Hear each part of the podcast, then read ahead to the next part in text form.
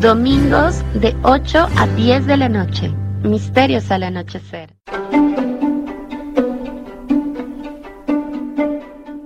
¿Qué tal amigos? Los saluda Fernando Chapi Martínez, conductor de Misterios al Anochecer, el único programa de enigmas, buena música, fenómeno ovni, reflexiones y temas curiosos a través de Imperial 299.5 para toda Lima Sur y aún más allá. Cada domingo de 8 a 10 de la noche tenemos una cita en las ondas. No se olviden y pasen la voz. Ahí nos vemos.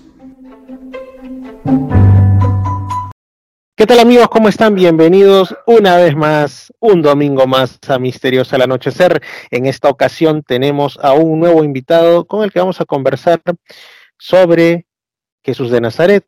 Ahora ustedes dirán, ¿por qué vas a hablar sobre Jesús de Nazaret? Ya pasó la Semana Santa, etcétera. Es que es un tema que realmente cambia vidas a diario alrededor del mundo. Eh, no es necesario que sea Semana Santa o Navidad, como es cuando mm, la gran mayoría pues se acuerda de estos temas, sino que en realidad es un tema que ha marcado, y no solo a la civilización occidental, como muchos podrían pensar, sino sigue, sigue marcando la cultura, la historia, las vidas, las pasiones y, la espiritualidad, la fe en distintos puntos del globo terráqueo. Se ha dicho mucho de Jesús pero vamos a centrarnos. ¿Quién fue entonces? Para eso tenemos aquí al amigo Alejandro Merino González, directamente desde Málaga, Andalucía, España, que ya nos ha acompañado en tantas otras oportunidades y que pues tiene vastos conocimientos, no solo del cristianismo, sino de muchos otros interesantes temas. Alejandro, ¿cómo estás? Bienvenido, por favor, a Misterios al Anochecer. Muchas gracias Fernando, saludo a toda la concurrencia desde este lado del Atlántico, gracias a lo que es la magia de Internet, que nos podemos ah, hablar perfectamente como si fuese algo mágico. Y sí, vamos a hablar de Jesús de Nazaret, un personaje, como dices, súper atractivo, que cada grupo a lo largo de la historia pues ha querido llevarlos a digamos a su jardín desde los musulmanes incluso los propios hinduistas. En algunas sectas han, incluido a Jesús como un avatar de Vishnu.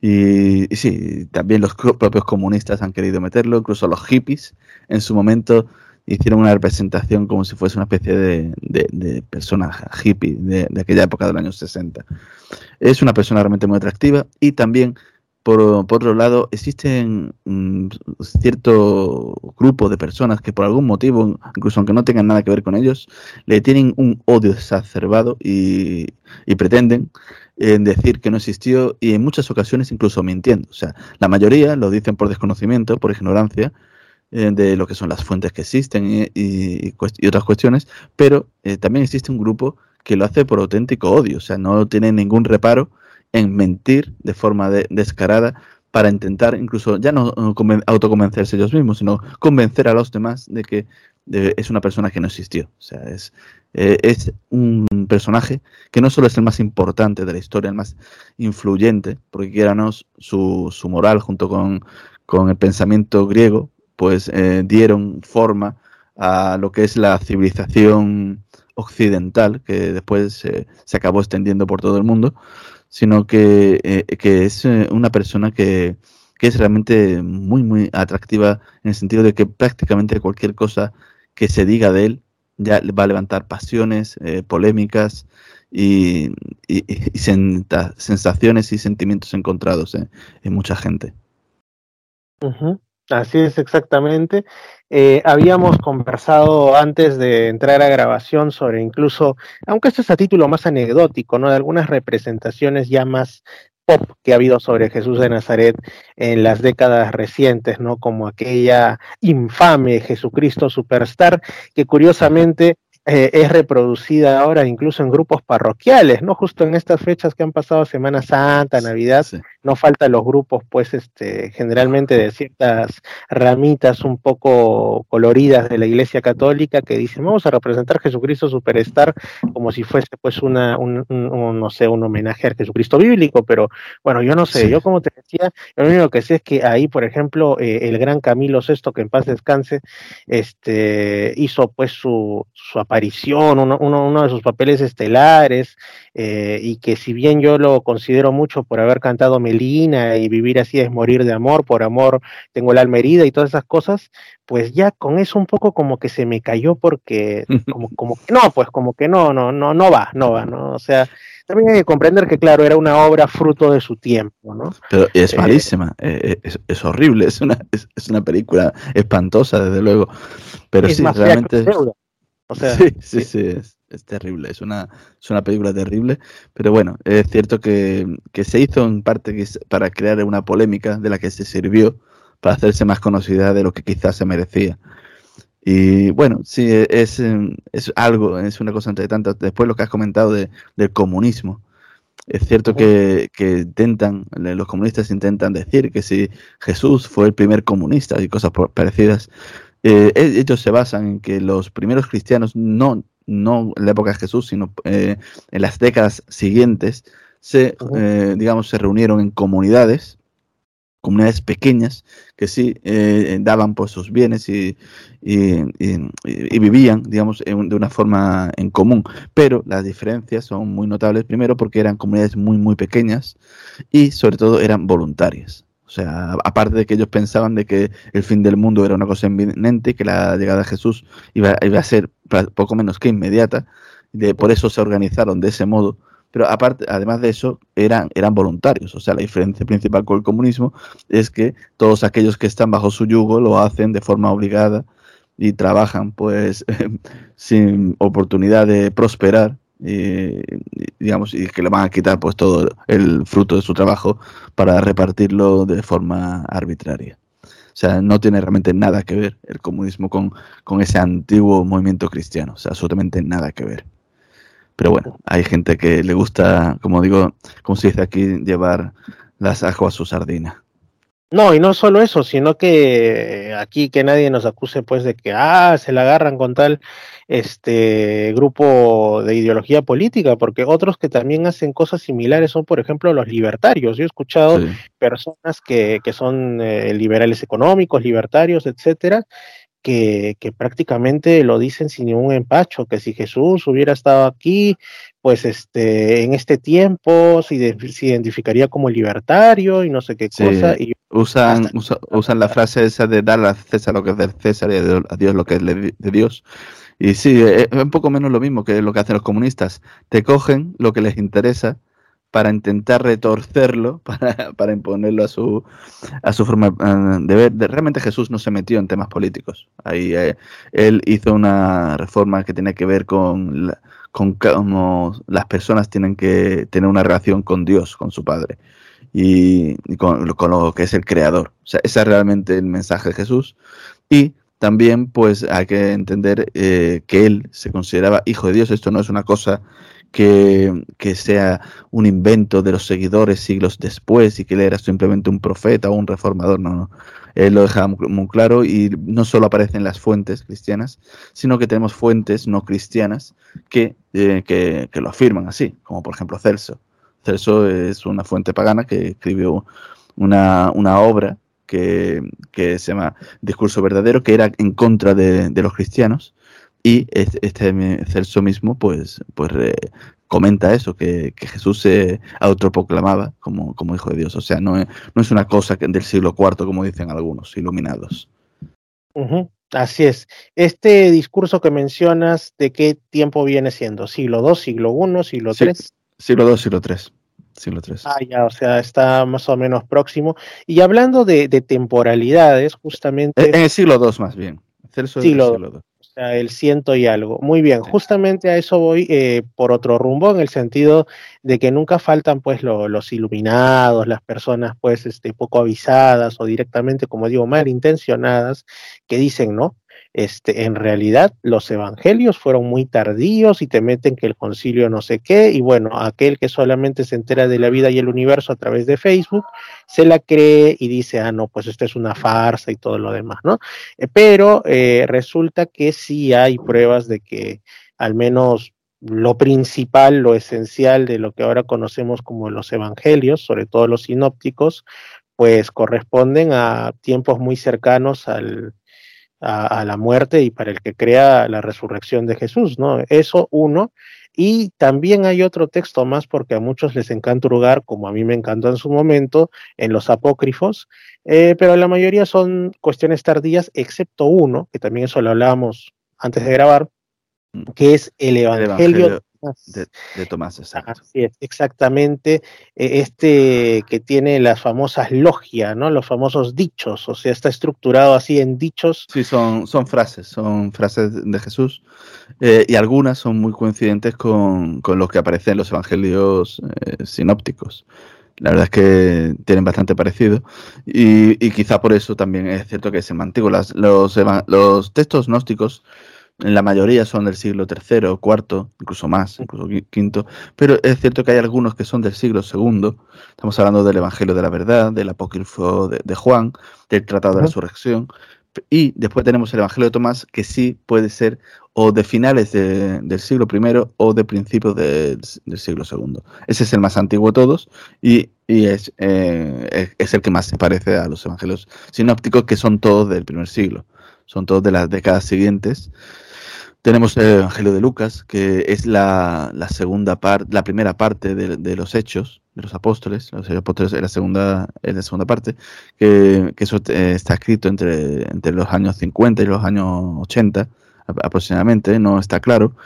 Eh, los hechos, en principio, se, tiende a pensar que está escrito en, en, antes de, la muerte de, Santiago, porque los hechos no, no lo menciona. Menciona Santiago, el hermano Jesús, pero no menciona su muerte, por lo que se da a entender o se, procura entender que se escribió antes. También puede ser, eh, existe la posibilidad, que lo que dice el libro durante, que eh, Lucas es que estaba escribiendo realmente una trilogía y se murió sin poder escribirla y realmente fue un poquito después. Pero bueno, da igual. La cuestión es que eh, los, los, textos cristianos son de las primeras décadas después de la muerte de Jesús, son, realmente muy cercanas. Tenemos en algunas fuentes, incluso que nos han llegado, que son muy, muy antiguas. Tenemos, por ejemplo, la, la Didache, que, sobre el año, que está sobre el año 70 es una especie de catecismo primitivo, es uno de los textos más antiguos que existen. Después tenemos el papiro de Rylands, que es entre el año 90 y el año 110, y sobre todo el papiro de Tide, que, es aproximadamente de, de, los años 70. O sea, tenemos un, tenemos ya, eh, ya no es solo eh, cuando se escribieron, sino que tenemos, tenemos partes de documento porque son incompletos, no están no son documentos completos, pero, pero sí papiros bastante grandes como para ser identificados, que, son, como digo, del primer siglo. Lo cual no es nada habitual. La gente suele pensar que tenemos una cantidad de fuentes eh, eh, de, de, todo tipo muy, antiguas y eso no es cierto. O sea, tenemos de muchos libros, de la mayoría de los libros antiguos de esta época, casi todas las copias que tenemos son realmente copias medievales. O sea, de la inmensa mayoría. Ya estoy hablando de las aulas de Platón, de, de yo sé, incluso de, de, la, de propias, de incluso algunas propias obras cristianas o de Josefo. Las propias obras eh, de Josefo que tenemos son todas medievales, son copias medievales. Y sobre todo que no son copias del original, sino que son copias de que por ahí quedó una versión árabe o una versión griega o una Bueno, eh, de Josefo tenemos 120 copias que son griegas, después tenemos una versión eh, árabe y una versión mm, siria, creo, no, ahora mismo no, no me acuerdo bien.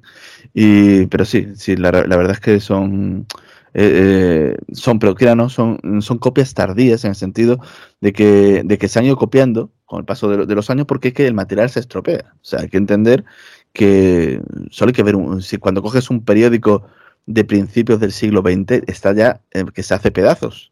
O sea, tienes que tocar con mucho cuidado, pues eh, el material se estropea y, salvo que haya estado muy bien resguardado, pues prácticamente todas las obras se van perdiendo. De, Platón, de Platón no tenemos absolutamente nada que no sea pues más de un milenio después de la muerte de Platón. Y nadie, nadie, absolutamente nadie la pone en duda. También es cierto que tenemos muchas veces, de a lo mejor de textos antiguos no tenemos una obra, pero sí tenemos menciones. Por ejemplo, de Josefo tenemos menciones tanto en Eusebio como en Orígenes, incluso en otros autores, que mencionan pues lo que nos dicen. Así es. Una de las grandes búsquedas que, que, hay para muchas personas, las que digamos no se conforman simplemente con, bueno, acudir a su iglesia de manera tradicional o acudir al templo, ya sea, ya no tanto por tradición, sino porque verdaderamente creen, pero hay algunos que son un poco más pro, que van más allá y dicen, mi búsqueda no quiero que termine aquí, yo quiero llegar a lo más puro que pueda haber en cuanto a cristianismo, en cuanto a, la primera creencia que hubo respecto a Jesús. Esa fue una búsqueda que yo, por ejemplo, tuve hace muchos años, cuando era entre adolescente y, e inicios de mi adultez joven, eh, y bueno, eh, es que hay muchas iglesias alrededor del mundo, la mayoría de ellas, dicho sea de paso, las que están teniendo mayor extensión últimamente son pues eh, hijas de la Reforma Protestante. La Iglesia Católica se presenta como la iglesia que es pues la, hija, digamos así, del primer cristianismo, las ortodoxas dicen lo mismo. Hay un grupo de iglesias que me resulta muy interesante, que son estas orientales eh, como la, Siria jacobita, la copta, la Siria de Oriente, etcétera, la, también la de la India, que dicen que, son, son descendientes de los cristianos que catequizó el apóstol Tomás, ¿no? Mm. En el siglo I. Y, bueno, y, yo intento ver, ¿será que en estas iglesias hay, o la etíope, por supuesto, mm. ¿habrá en estas algún eco reminiscencia verdaderamente de los primeros momentos del cristianismo o es que ese cristianismo primitivo ya lo perdimos para siempre? Es difícil de ver. Yo creo, a ver, el cristianismo más primitivo posiblemente eh, sería lo más, lo más parecido que podemos encontrar es el judaísmo mesiánico. Yo creo que pero claro, hay que entender también que el judaísmo mesiánico mm, es, es, un judaísmo moderno, que nada tiene que ver con el judaísmo, o tiene poco que ver con el judaísmo de hace 20 siglos. Es que es difícil de poder encontrar realmente algo, porque en todos lados se han ido desarrollando a lo, largo de los siglos ciertas tradiciones. Em, o sea, la, Iglesia Católica, por ejemplo, ha cambiado muchísimas cosas. es una de las que más ha podido cambiar, incluso en muchas, en muchas cosas ha ha transgiversado tanto el mensaje que, ha llegado a, enseñar casi lo contrario. Estoy pensando, por ejemplo, en la cuestión del perdón o, la salvación, mejor dicho, eh, cómo lo enseña a Jesús y cómo lo muestra la Iglesia Católica. La Iglesia Católica pues muestra que, la salvación se logra a través de la propia Iglesia y a través de los hechos, de portarte bien, cumplir con lo que dice la Iglesia, el catecismo, etcétera. Y sin embargo, Jesús eh, dice claramente en sus enseñanzas que la salvación depende solo de Dios. O sea, y te pone varios ejemplos eh, a lo largo de sus enseñanzas, como por ejemplo la parábola del, fariseo y publicano, eh, o, la de los dos hijos, la del, digamos, la, la, del padre, que el, hijo pródigo también. O sea, deja muy claro a lo largo de sus enseñanzas que, no depende de lo que haga uno. El ejemplo del fariseo publicano yo creo que es el más evidente, es esa, esa parábola en la que eh, eh, pues explica que estaban en el templo un fariseo y un publicano. El, el, publicano pues era un recaudador de impuestos, una persona odiada por el pueblo, un pecador, y, y se había puesto al final del templo y con la cabeza gacha diciendo que, eso que era un pecador y que no merecía el perdón.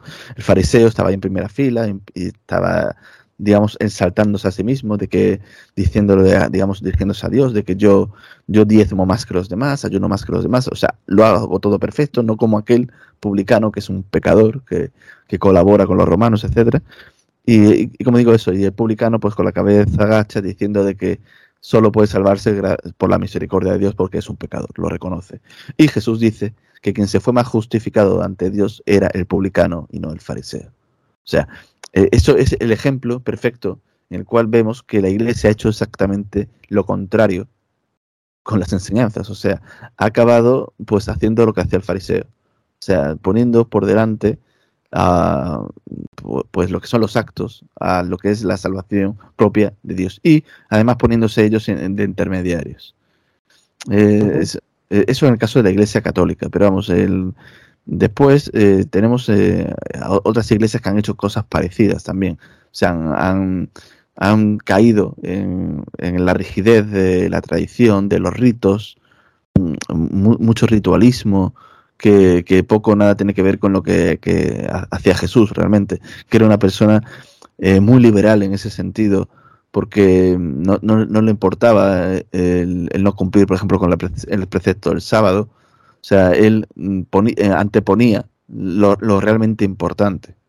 Él dejó muy claro que, que, él no iba ahí en contra de las escrituras, de todo, también hay que entender en la parte un poco estratégica de que si llega a ir en contra de ellas, pues no hubiese durado su, predicación, no hubiese tenido éxito y, hubiese durado pues un, fin de semana. Sin embargo, él, él, lo hace de forma muy astuta, él va cambiando, él va diciendo lo importante, lo importante pues es el mandamiento más importante, amarás a Dios sobre todas las cosas y al prójimo como a ti mismo y después le hace la ampliación eh, precisamente en la última, la, en la última cena, que en la ampliación de amarás a, tu prójimo como yo os he, o, he amado. O sea, hace, lo lleva más allá, o sea, más que, lo que había dicho en principio. Mm, y ese tipo de, enseñanzas, aunque la iglesia lo dice, las distintas iglesias lo van diciendo, pero la, realmente la han dejado de lado. O sea, y, la gente que sigue a Jesús de Nazaret, por, por desgracia, también lo han dejado de lado es difícil quizá mm, cumplir con, el nivel de exigencia que, se le que, pide. Hay algunos historiadores muy conocidos, bastante fructíferos en cuanto a libros, eh, sobre el tema de Jesús, ¿no? que se han centrado en el tema de Jesús. Y estamos hablando de personas a las que parece que le fascina su figura, pero que ellos declaran que no son cristianos y que solamente pues se fijan en aspectos históricos y todo, y aún así, bueno, obviamente rechazan los temas como los milagros, etcétera, por considerar que o no son comprobables o directamente no pueden ser más que mitología. Pero eh, aún ellos eh, defienden a capa y espada la existencia de Jesús. Uno de ellos, quizá el más conocido, es Antonio Piñero. ¿No? En, en España sí pero eh, Antonio Piñero no, realmente, eh, esto quizás suena un poco raro porque en español es muy conocido, pero Antonio Piñero no está demasiado bien considerado en el mundo académico, digamos, internacional. Se le considera un excéntrico que tiene ideas un poquillo muy suyas. No, eh. no, no, está tan bien considerado como la gente puede, crea, la gente se sorprende, pero yo he escuchado decir barbaridades de él. O sea, yo, yo Por ejemplo, eh, a ver, suéltanos alguna barbaridad porque esto es fin de semana y el fin de semana pues, es para. Porque está más pendiente de vender libros que de buscar la verdad, poco menos, es lo que suelen decir. Que le busca la polémica. Y parte de... esto. No, no, no, no, no, no, estoy hablando de esto dicho de historiadores. Sí, sí, no, no, yo lo digo en el sentido de que a Benítez ah. lo acusan algo así también, dicen, no, que sí, extiendes el caballo de Troya. Sí, pero la cuestión es que Piñero es un historiador y, JJ Benítez no. Ahí está la diferencia. Bueno, estamos hablando, yo, yo, mm, yo considero que desde el punto de vista del historiador hay que, eh, hay que tomarlo como tal, o sea, no hay que entrar en el tema religioso. O sea, de hecho muchos... Eh, muchos de estos historiadores que son agnósticos o ateos, como el propio Piñero, estamos hablando de, de Gerd Ludemann, por ejemplo, o Tim O'Neill, o Will Durán, pues eh, hacen un trabajo, digamos, mm, separando lo que es el, eh, muchos de ellos separando a Jesús, digamos, más religioso que de lo que es el Jesús humano a través de las fuentes. El mejor de todos posiblemente sea Bart Herman. O sea, Bart Herman es quizá el mejor historiador agnóstico que, que defiende la hipótesis crítica de, los que existen en el mundo. Y de los que no son, digamos, eh, agnósticos, de los que son mm, cristianos o creyentes, de la hipótesis de la fe, pues eh, o Mesori o, César Vidal en español. Creo yo que serían los mejores. Aunque también he leído críticas respecto a César Vidal, pero creo que más van eh, lo cual es una falacia dominen tremenda por el hecho de su profesión de fe que es eh, protestante, ¿no? Sí, sí, él es protestante y, además se nota mucho, pero a la hora de, escribir los libros de Jesús, la verdad es que está muy bien.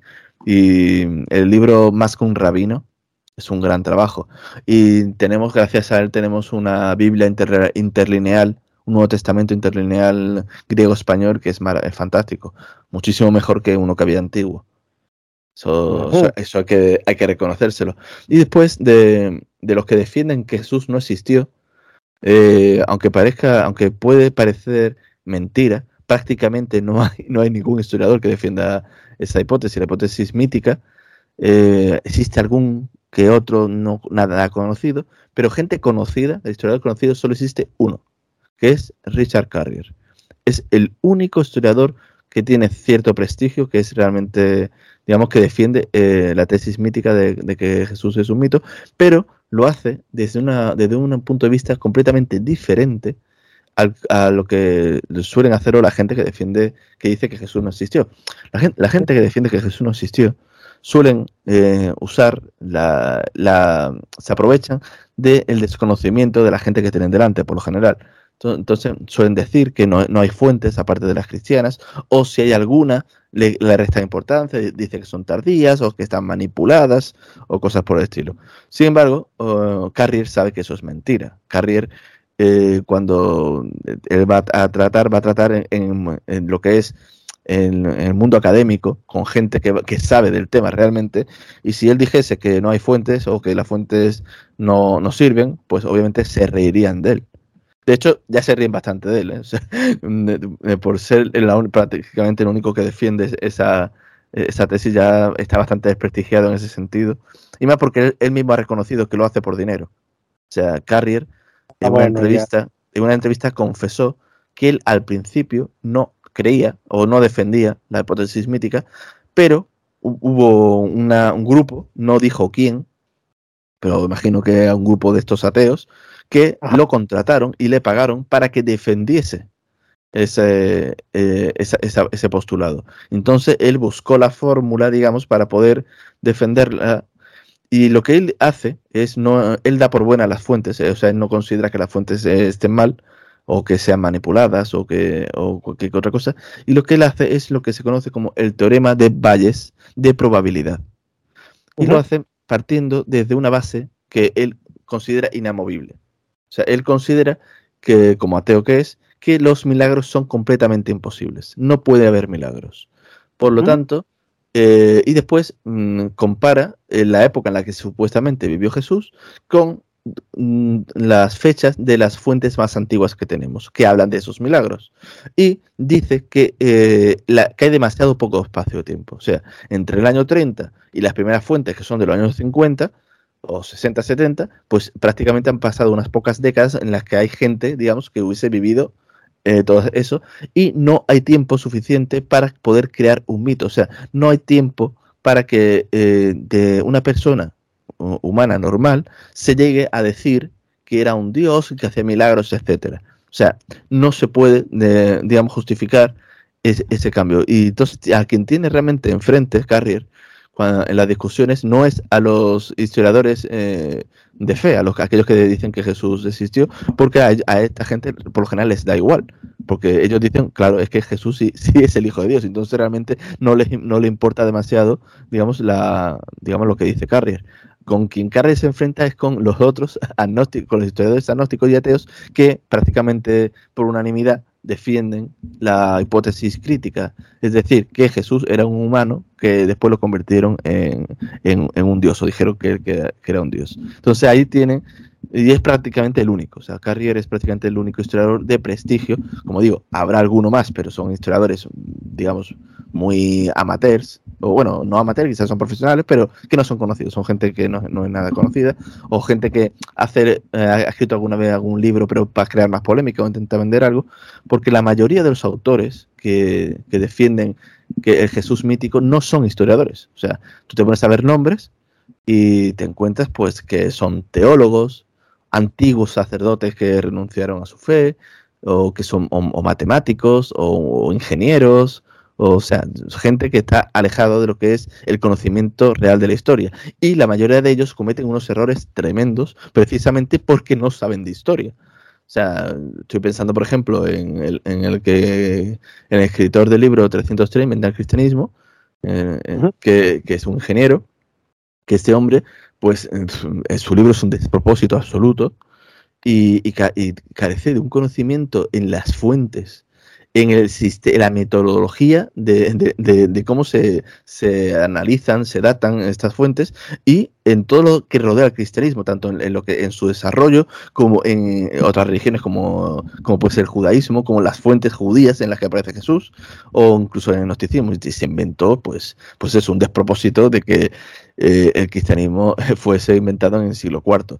Eh, el propio Carrier, que es un, como digo, es un único historiador serio que defiende la teoría del mito, poco menos se rió completamente de, esta hipótesis. O sea, dijo que aquello era un disparate que no tenía ni pie ni cabeza y tenía toda la razón.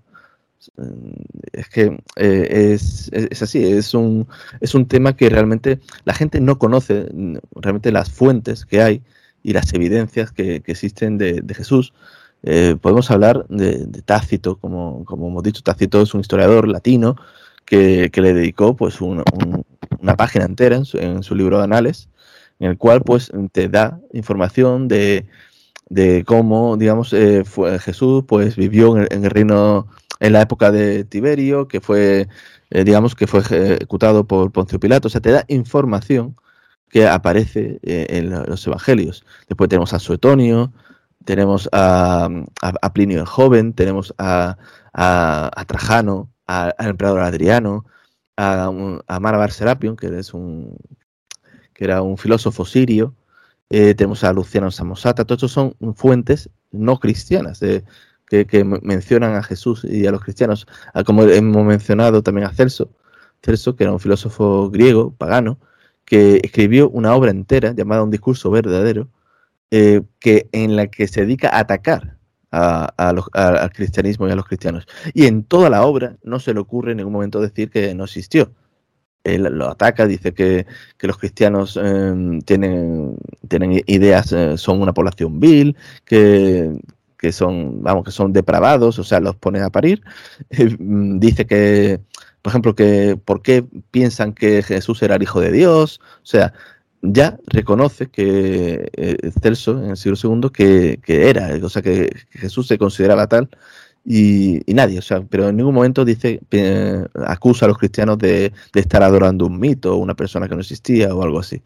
El, y el Talmud, que es una fuente judía, yo creo que es eh, la más, digamos, la más importante junto con Tácito para, y Josefo para decir que Jesús existió, pues es una obra que es cierto que, que se compiló siglos más tarde, pero se compiló con información desde el, siglo primero o segundo antes de Cristo, o sea, que, es una recuperación de, información de, incluso de bastante antes de Jesús, y, Jesús aparece montones de veces en el Talmud, o sea, tiene montones de referencias, todas muy injuriosas, a veces se refieren a él por su nombre, como Jesús o Jesús, eh, o Jesús el Nazareno, Jesús Anozri, eh, o a veces también se refieren a él de forma alegórica o, llamándolo el hijo de Pantera o el hijo de Estada, porque según en qué parte de, del Talmud, pues dicen que realmente era un hijo bastardo de, una infidelidad de su madre con un soldado llamado Pantera o algo así. Eso también se hace eco de esto.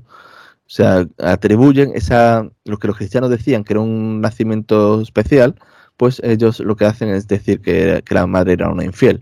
O sea, simplemente eh, es, em, digamos, eh, el ataque, un ataque constante a, todo a todos los cristianos. Reconocen, curiosamente, eh, y, no son los únicos que, lo hacen, reconocen que Jesús hacía milagros. Es algo muy curioso. O sea, no dicen que, engañaba con trucos al pueblo ni nada por el estilo.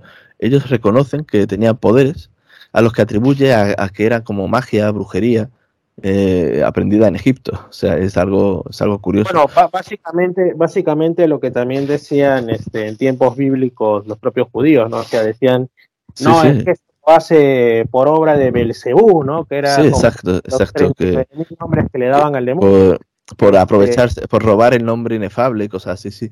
Eso aparece en el Talmud. Al final Jesús, con una lógica pues imbatible, les dice, bueno, es que una, o no puede estar dividido, o sea, no, no puede pues eh, el demonio o el diablo echar a otro diablo. O sea, no se puede echar a sí mismo, cogerse la cola y lanzarse a rodar por el abismo, ¿no? Entonces, frente a esta lógica divina, nunca mejor dicho, que utilizaba Jesús, eh, la mayoría se quedaba callado porque, porque era, era, era, era imbatible. ¿no? Sí, bueno, y, la gente que ataca estas fuentes, los mitómanos, que como digo, no son historiadores, los historiadores no, en serio no se atreven a, atacar las fuentes, eh, pero cuando te encuentras que gente, que gente que sí y te dicen, te empiezan, uh, para el tema del Talmud, te empiezan a decir, no, pero realmente es que había muchos Yeshuas y ahí no se sabe que realmente se refiere a Jesús de Nazaret. O sea, son gente que no ha leído realmente el Talmud ni, ni, ni se ha asomado a él, simplemente repiten argumentos um, falsos que, que, han leído en otros sitios, porque es verdad que en el Talmud hay montones de Yeshus, pero es que eh, existen muchas referencias que se ven claramente que son a él, algunas directamente lo llaman a Jesús al Nazareno, o sea, lo llaman así, Yeshua Nazari, pero es que tenemos, por ejemplo, en Sanedrín 43a, te dice, nos encontramos que dice, en víspera del Sabbat, la víspera de la Pascua, Jesús el Nazareno fue colgado. O sea, es que que alguien te diga que no, puede que no se refiera a Jesús de Nazaret, que vamos a ver, es ya el, el, el no querer, o sea, es ya el ciego que no quiere ver.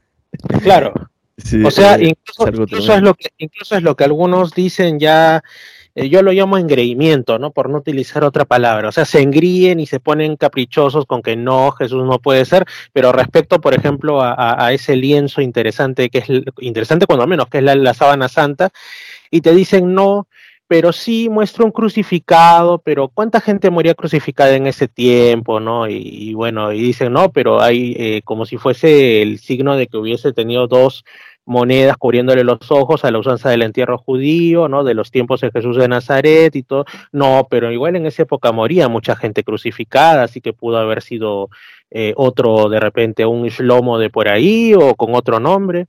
O sea, ya se plan cuánta, gente, ¿Cuánta gente habrá muerto crucificada, azotada antes, o sea, condenada dos veces, cosa una regularidad absoluta, eh, que, le hayan clavado una lanza en el costado, que le hayan puesto un casco de espinas, o sea, lo normal.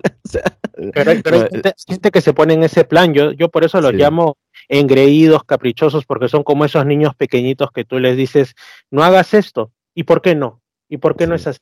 No, o, sea, ¿por qué? ¿por qué? ¿por qué? Solo que estos son adultos, lo cual sí es patético. Sí, o cuando te dicen, no, pero el carbono 14 dijo de que era de, que era medieval. Y digo, sí, pero después se supo, años más tarde, que el carbono 14 había fallado porque eh, se, eh, vamos, se hizo, vamos, está, esto está, em, digamos, incluso publicado en revistas científicas, porque tenía, eh, se hizo sobre una parte que tenía remiendos modernos con algodón moderno y tinte moderno de hecho, un tinte que proviene de América. Ah, pero eso ya no, eso ya no les parece bien. Y cuando se le dice que se ha datado más veces, aunque, aunque no haya salido en los medios de comunicación, se ha datado por distintos métodos en, este siglo, eh, de hecho, no, ya, esa, esas dataciones ya no les sirven. Solo les sirve la que le interesa. Eh, la, que hizo Giulio Fanti, que decía que era del siglo I, esa no vale.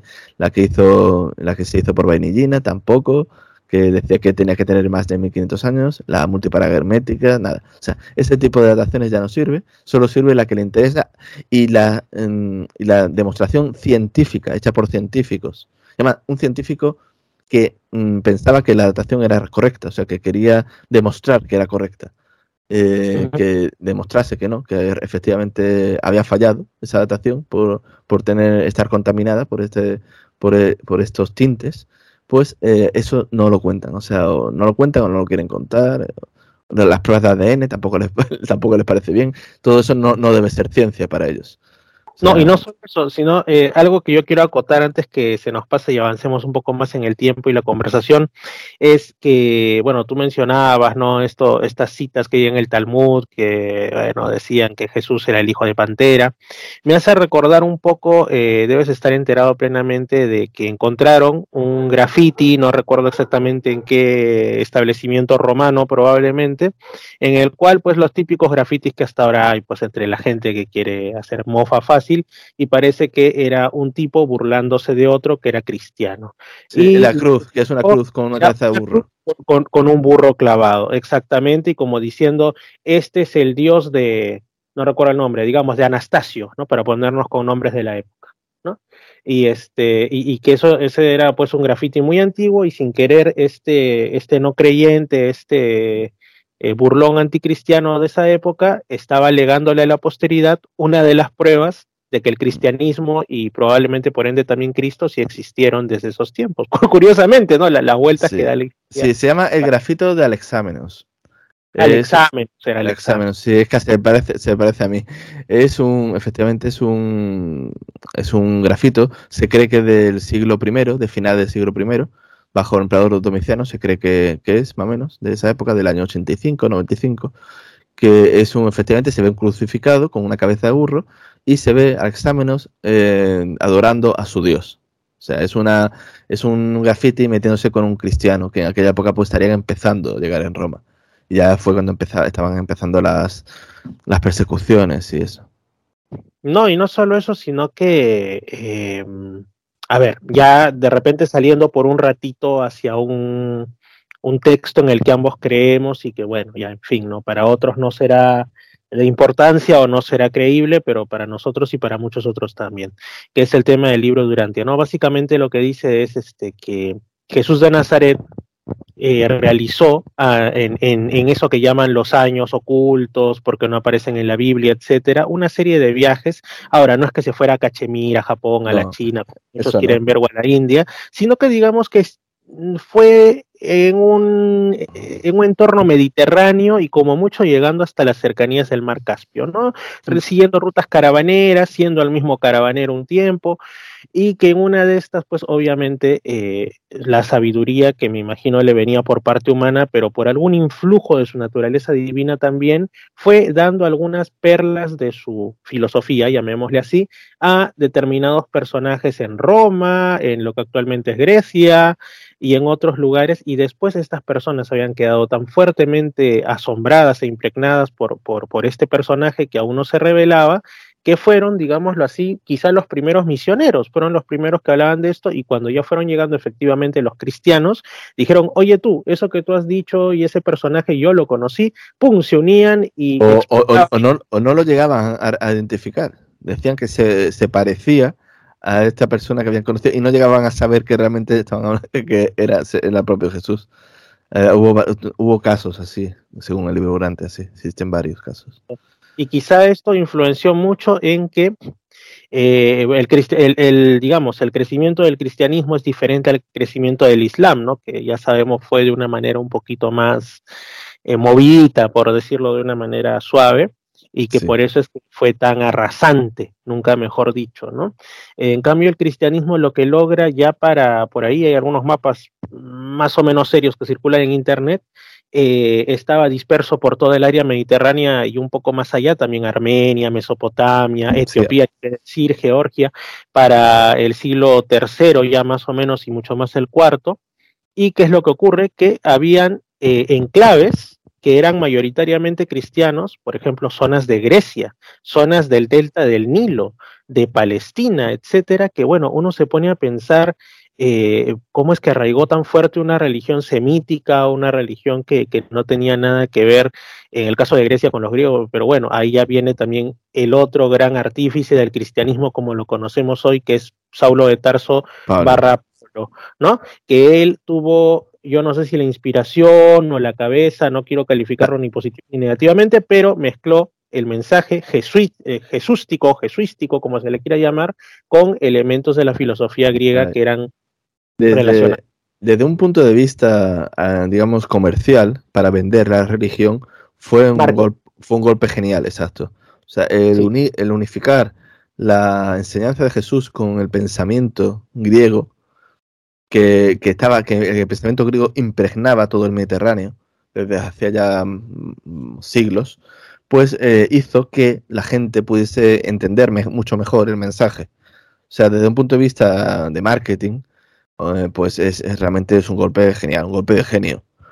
Pero efectivamente también Kiranos modificó eh, la esencia original del mensaje de Jesús. Eso también es indudable. Pero ayudó a que se extendiese. O sea, Pablo hay que reconocerle un mérito enorme en que el hombre, eh, mira que empezó ya mayor a, a predicar, pero lo, que el trabajo que hizo para extender el cristianismo, pues eh, es una cosa increíble. No es el creador del cristianismo, ni muchísimo menos, como alguna gente dice, eso, para nada. Pero, pero sí es cierto que es uno de los grandes impulsores y el gran impulsor de esa época. Aunque después hay que entender que el cristianismo, mm, cuando más creció, realmente fue después de Pablo. o sea, no fue durante la época de Pablo, sino en los siglos siguientes fue cuando tuvo ya un crecimiento exponencial hasta llegar a ser tan grande que ya no solo tuvieron que dejar de perseguirlo porque ya el número de cristianos era impresionante, sino que ya le interesaba al, imperio. O sea, ya tenía que ser un número importante. Y una vez que se hizo legal, el crecimiento que tuvo que tener fue muy, muy grande para que en apenas 60 años, pues llegasen a, Teodosio llegase a ponerla como la religión oficial del imperio. O sea, tuvo que tener un crecimiento realmente muy, muy grande. Y a partir de ahí, pues cuando ya realmente la región cambia y empieza a hacer todo lo que no tenía que haber hecho. Ya perseguir a otras religiones, imponerse por la fuerza ya no, ya no se convierte, y no quiero con esto sonar testigo de Jehová ni evangélico, que ellos lo dicen abiertamente, pero es ese momento, ese punto de inflexión en el que deja de ser cristianismo primitivo o como lo quieras llamar y se convierte en iglesia católica. Sí, iglesia católica, que tiene, la iglesia católica tiene cosas buenas a lo largo de historias, tiene sus luces y sus sombras. Eh, tiene, yo, yo pienso que la iglesia católica tiene todavía su papel en la historia, eh, que una institución eh, haya perdurado durante tantísimos siglos, significa que tiene, tiene algo, tiene realmente yo pienso que tiene un destino que tiene que ver con la humanidad, pero, pero mm, como digo, tiene sus luces y sus sombras. Yo no soy enemigo de la Iglesia Católica, pero tampoco, también, amo, también, también sé los fallos que ha cometido. Me gusta, de la Iglesia Católica me gusta la iglesia de la calle, o sea, lo que son las parroquias, la gente, eh, hace mucho bien. O sea, esos movimientos parroquiales que ayudan a la gente, que hacen movimientos para ayudar a ancianos, eh, todo eso está súper bien. O sea, es uno de eh, los temas que hablábamos también con un grupo ahora por la mañana. debe entender la audiencia que si bien esto se emite después, lo estamos grabando en plena Semana Santa, en Sábado de Gloria. Estaba conversando con un grupo de, de personas también creyentes, bueno, en fin, y hablábamos de esa diferencia que hay entre un católico, un católico que conoce su fe, ¿no? O por lo menos está muy barnizado por la tradición de la misma, y por ejemplo un cristiano de otra rama, diríamos un protestante, ¿no? Un protestante generalmente cree eh, como Lutero y sobre todo Calvino, que la salvación únicamente es por la fe y no por las obras. Esto las iglesias evangélicas, eh, sobre todo las de tipo pentecostal, lo han llevado ya más al extremo en el sentido de decir que una vez que eres salvo siempre serás salvo y por ende una vez que haces tu, bautismo o tu clásica entrega en la parte delantera de la iglesia con música de Gilson de fondo, ¿no? Diciéndote que te entregas a, eh, reconoces a Jesús como tu Señor y Salvador personal, sí, win, ya, listo. A partir de ahí, así se hace el más grande sátrapa del universo, sigue siendo salvo y no importan tus obras. Entonces, ¿qué es lo que esto ocasiona? Ah, es diferente al catolicismo porque el catolicismo prima la fe y priman las obras. Entonces, no es que tú tengas carta libre porque te bautizó papito a los cero años o porque hiciste tu confirmación a los 17, sino que tienes que comportarte como un modelo y asimismo ver, ver a Cristo en aquel doliente de la calle que no tiene hogar, menesteroso, y de ahí es de donde nacen, por ejemplo, las fundaciones de beneficencia, etcétera, que es una institución que es primordialmente cristiana y cristiana católica. Ni siquiera existe, creo, mucho en el ámbito ortodoxo, que es como el gemelito griego de la, de, la iglesia católica. Y, y, de ahí nace pues todo lo que ahora tenemos, incluso mi profesión, porque yo soy, bueno, trabajador social y de hecho, los trabajos sociales que, han existido en otras culturas, como por ejemplo en la cultura islámica, eh, es en parte por influencia cristiana, al fin y al cabo, porque el Islam, aunque esto espero que no le moleste a ningún musulmán que, se, que pueda llegar a escuchar esto, el Islam, que no, es una eh, segregación del, cristianismo. O sea, Mahoma cree en Jesús, y, él se pone por delante, se pone como el último, el sello de los profetas, pero creo no es una excepción del cristianismo. incluso en el hinduismo y el budismo, ellos iban, miraban más lo que es el, la salvación personal, o sea, no les interesa demasiado lo, que hagan los, los, demás. Entonces la beneficencia, la ayuda a los demás, nunca ha tenido históricamente una, relevancia en, su sociedad. De hecho, incluso eh, en algunos puntos más ortodoxos llegaban a ver mal el ayudar a la gente porque decían, según el pensamiento, digamos, que tiene que ver con el karma, que si todo lo, todo lo que le pasa a alguien malo es porque lo, ha merecido. Y el ayudarlo pues puede, puede, puede evitarle. La rueda de la reencarnación, o será porque en una vida anterior fue muy malo. Exacto, exacto. Y el ayudarle va a evitar que queme ese karma. Y por tanto que a lo mejor la siguiente vida vuelva a tener que sufrir.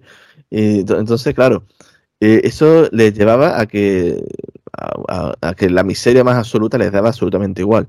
Y ha sido por influencia cristiana y musulmana en el que en el mundo, eh, el mundo hinduista y en el mundo budista pues ha llegado en ciertas ramas y en ciertas personas a pues tener en cuenta lo que es la ayuda a, los semejantes. No es por una influencia de sus enseñanzas originales, sino por una influencia de las enseñanzas de Jesús de Nazaret, ya sea por el lado cristiano o por el lado musulmán. Y no solo eso, sino también ya un poquito saliendo de, del lado de las religiones y ponernos en eso que está tan de moda en el decadente occidente y sus tentáculos como Hispanoamérica. Bueno, está aquello de que, bueno, como ocurrió, bueno, sin salir mucho de, la Europa de la cual tú eres parte, por ejemplo, eh, cuando se conformó la Unión Europea hubo eh, algunos movimientos que decían, bueno, reconozcamos en la Carta Fundacional los orígenes la base cristiana del pensamiento europeo o de Europa como concepto en sí. Muchos se opusieron que no, que no es así, porque me ofende, se me hace, me sale psoriasis, no sé, me pongo tenso. Entonces, me da ansiedad, como dice ahora un meme muy, muy conocido en redes, ¿no? Este, y entonces, ¿qué es lo que ocurre con esto? Que, eh, bueno, ellos aspiran y muchos ateos y agnósticos anticristianos generalmente lo que hacen es decir, bueno, mira, sí puede existir una ética, sí pueden existir unos derechos humanos y una moral eh, natural, llamémosle así, ¿no? Eh, que no depende del cristianismo, no depende, y, eso sí suelen ensalzar muchísimo el pasado grecorromano, obviamente antes del cristianismo, de los clásicos, etcétera, ¿no? De, de Europa. Pero a ver, pues encuéntrame esa moral, encuéntrame esos temas de, la, de, de, de beneficiar al prójimo y todo lo demás eh, eh, en ese pasado precristiano de Europa. No lo vas a encontrar por ningún lado. No es un tema natural, no es algo que, que, que, lo hayan inventado Aristóteles o, cualquier otro. Eso, eso, viene del cristianismo y viene de la filosofía de Jesús de Nazaret. Sí, eh, bueno, el tema... sí. Eh, bueno, y lo que comentas del tema de los ofendidos, del tema de la iglesia. Eh, he mencionado antes que eh, la iglesia, digamos, de la calle, de la gente, sí me gusta. Sin embargo, la iglesia que está en la cima, el Vaticano, yo siempre he tenido muchos problemas con esa iglesia. Y sobre todo con el actual. Por poner un ejemplo, un solo ejemplo, el actual, digamos, obispo de Roma, el señor, el señor Bergoglio, más conocido como Papa Francisco, pues, por ejemplo, una visita que ha tenido hace unos días a Malta, pues va y este hombre pues retira todas las simbologías cristianas y las sustituye por imágenes de contaminación, de botellas de plástico, etcétera, y lo hace para, para no ofender. O sea, mm. eh, es una cosa eh, increíble que, que, eh, que, que, según este, este personaje, las imágenes cristianas ofenden. Y en vez de ponerse a hablar de, religión o del mensaje, digamos, de la iglesia que se supone que, representa, pues no, este hombre está por decir que los países europeos tienen que abrir las fronteras y eh, pagar todos los caprichos de, que los, digamos, los magnates de la ecología mm, propongan. Y, lo, y, lo, y, este hombre lo dice abiertamente. O sea, yo a este hombre no le he escuchado prácticamente nada que tenga que ver con la religión siempre está que si el cambio climático, que si, que si hay que cumplir con, lo que dice mm, la ONU, con lo que dice la OMS, con lo que dicen las élites de, este mundo. O sea, es, un personaje realmente bastante siniestro, pienso yo. Sí, sí, sí, este, bueno, ya hablar, hablar también de lo que se comenta, lo que se dice por ahí, ¿no? De cómo es que fue elegido, que ya sabemos que hubo algo eh, raro. hubo algo raro también en la dimisión de Ratzinger y que también yo creo que pocos son los que ahora crean que el Espíritu Santo, bueno, sí hay algunos cándidos que creen que el Espíritu Santo es el que toma las decisiones sobre quién ocupa el trono papal, ¿no? Pero bueno, hay de todo y se respeta personas que quieran tener ese pensamiento singular, ¿no? Pero sí, sí, sí, a mí también me, decepciona y sobre todo teniendo en cuenta el simbolismo histórico del cual quizá muchos no se percatan que tiene justamente Malta, ¿no? Porque Malta ha sido durante muchas, muchos siglos en realidad uno de los puestos de defensa de la cristiandad europea, ¿no? O sea, sede de los eh, caballeros hospitalarios que le llamaban, que también estaban en la ahora griega isla de Rodas, etcétera.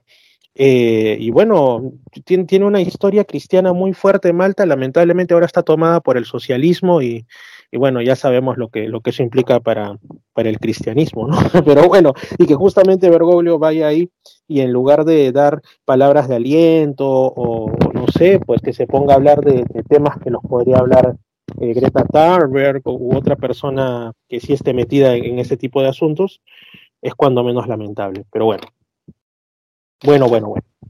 Sí, vamos a hablar un poquito, si quieres, de, vamos a volver un poco a Jesús. Quiero comentar. Pasen nuestros espíritus, hablemos de Jesús.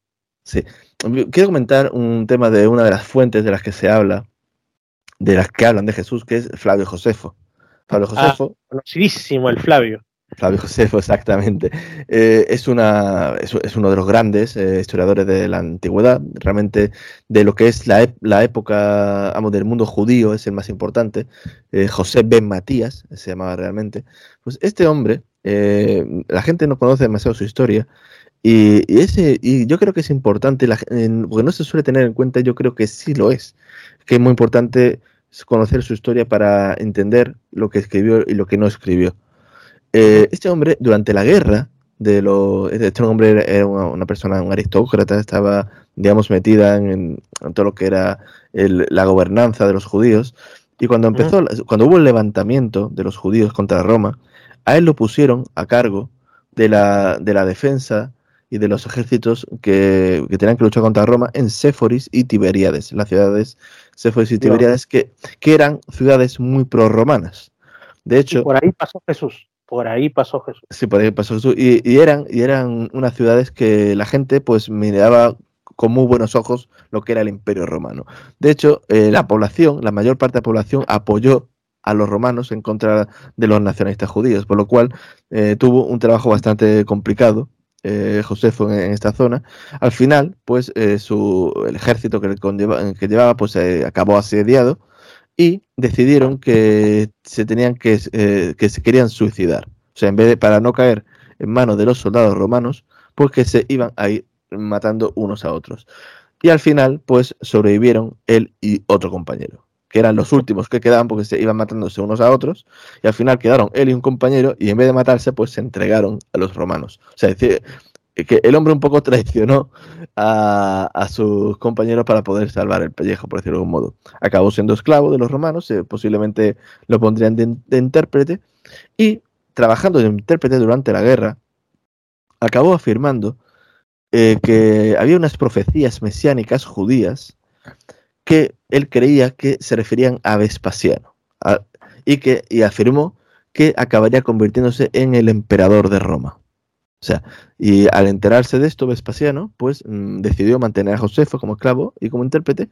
Y cuando Vespasiano tuvo que irse de, la guerra y dejar las manos de Tito por todos los problemas que empezaron a surgir en Roma, y acabó convirtiéndose en emperador. Efectivamente, Fabio Josefo acertó y, Vespasiano se convirtió en emperador en el año 69. Entonces, pues concedió a Josefo su, la libertad, se, hicieron, se hizo amigo de, de Tito y entonces, pues, digamos que eh, Fray Josefo pues, pasó a, digamos, a vivir entre lo que es la, la, aristocracia romana. Eh, y, por eso es, Flavio, porque asumió el apellido del emperador. Ah, eh, yo, pensé que era porque había algunos, este, influencia de caballo de Troya, disculparás.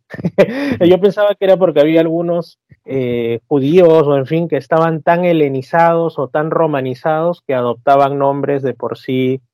Sí, este, en parte, en parte es por eso. Él ya se romanizó, tuvo varias esposas, o sea, eh, es, algo simple. La cuestión es que lo, lo importante y lo que se suele pasar por alto cuando yo eh, he, leído de este tema, no, no, he visto, no he leído absolutamente a nadie que se pare eh, en lo que, en una de las cosas que he dicho, que es cuando se refiere a las profecías mesiánicas. ¿Qué profecías mesiánicas existen que hablen de eh, que Vespasiano se podía convertir en emperador de Roma? Solo existe una, que, ya hablamos en otra ocasión, que son las profecías de ah. Daniel. Claro. Son, las únicas que, que, que, pueden ser, no pueden ser otras. O sea, la profecía de Daniel eh, él profetiza que, el Mesías llegaría sobre el año 27 y el año 30, según los cálculos, que el propio Josefo lo mismo pudo llegar a hacer, que lo matarían y que después el templo sería arrasado por un príncipe extranjero. Josefo vio cómo, cómo transcurría la guerra, que posiblemente el templo estaba condenado. Entonces se dio cuenta que los generales, el general y su hijo que estaban allí, podían ser los que se refería a la profecía. Él apostó por eso y acabó, acabó acertando. O sea, eh, al final, eh, José, eh, Vespasiano fue emperador y Tito fue el príncipe extranjero que acabaría destruyendo el templo tal como Daniel pues había predicho mm, más de 600, 600 años antes o 500 años, años antes. Por lo tanto, ¿qué significa esto? Que Josefo pudo ser que llegase a pensar que Jesús sí podía ser el Mesías. Entonces, sabiendo esto, cuando la mención de Fabio Josefo a Jesús, que dice, apareció en este tiempo un hombre prudente llamado Jesús, si es que se le puede llamar hombre, porque realizó obras maravillosas y se hizo maestro de los hombres que reciben con alegría la verdad, y atrajo hacia él a muchos judíos y a muchos gentiles además. Era el Mesías.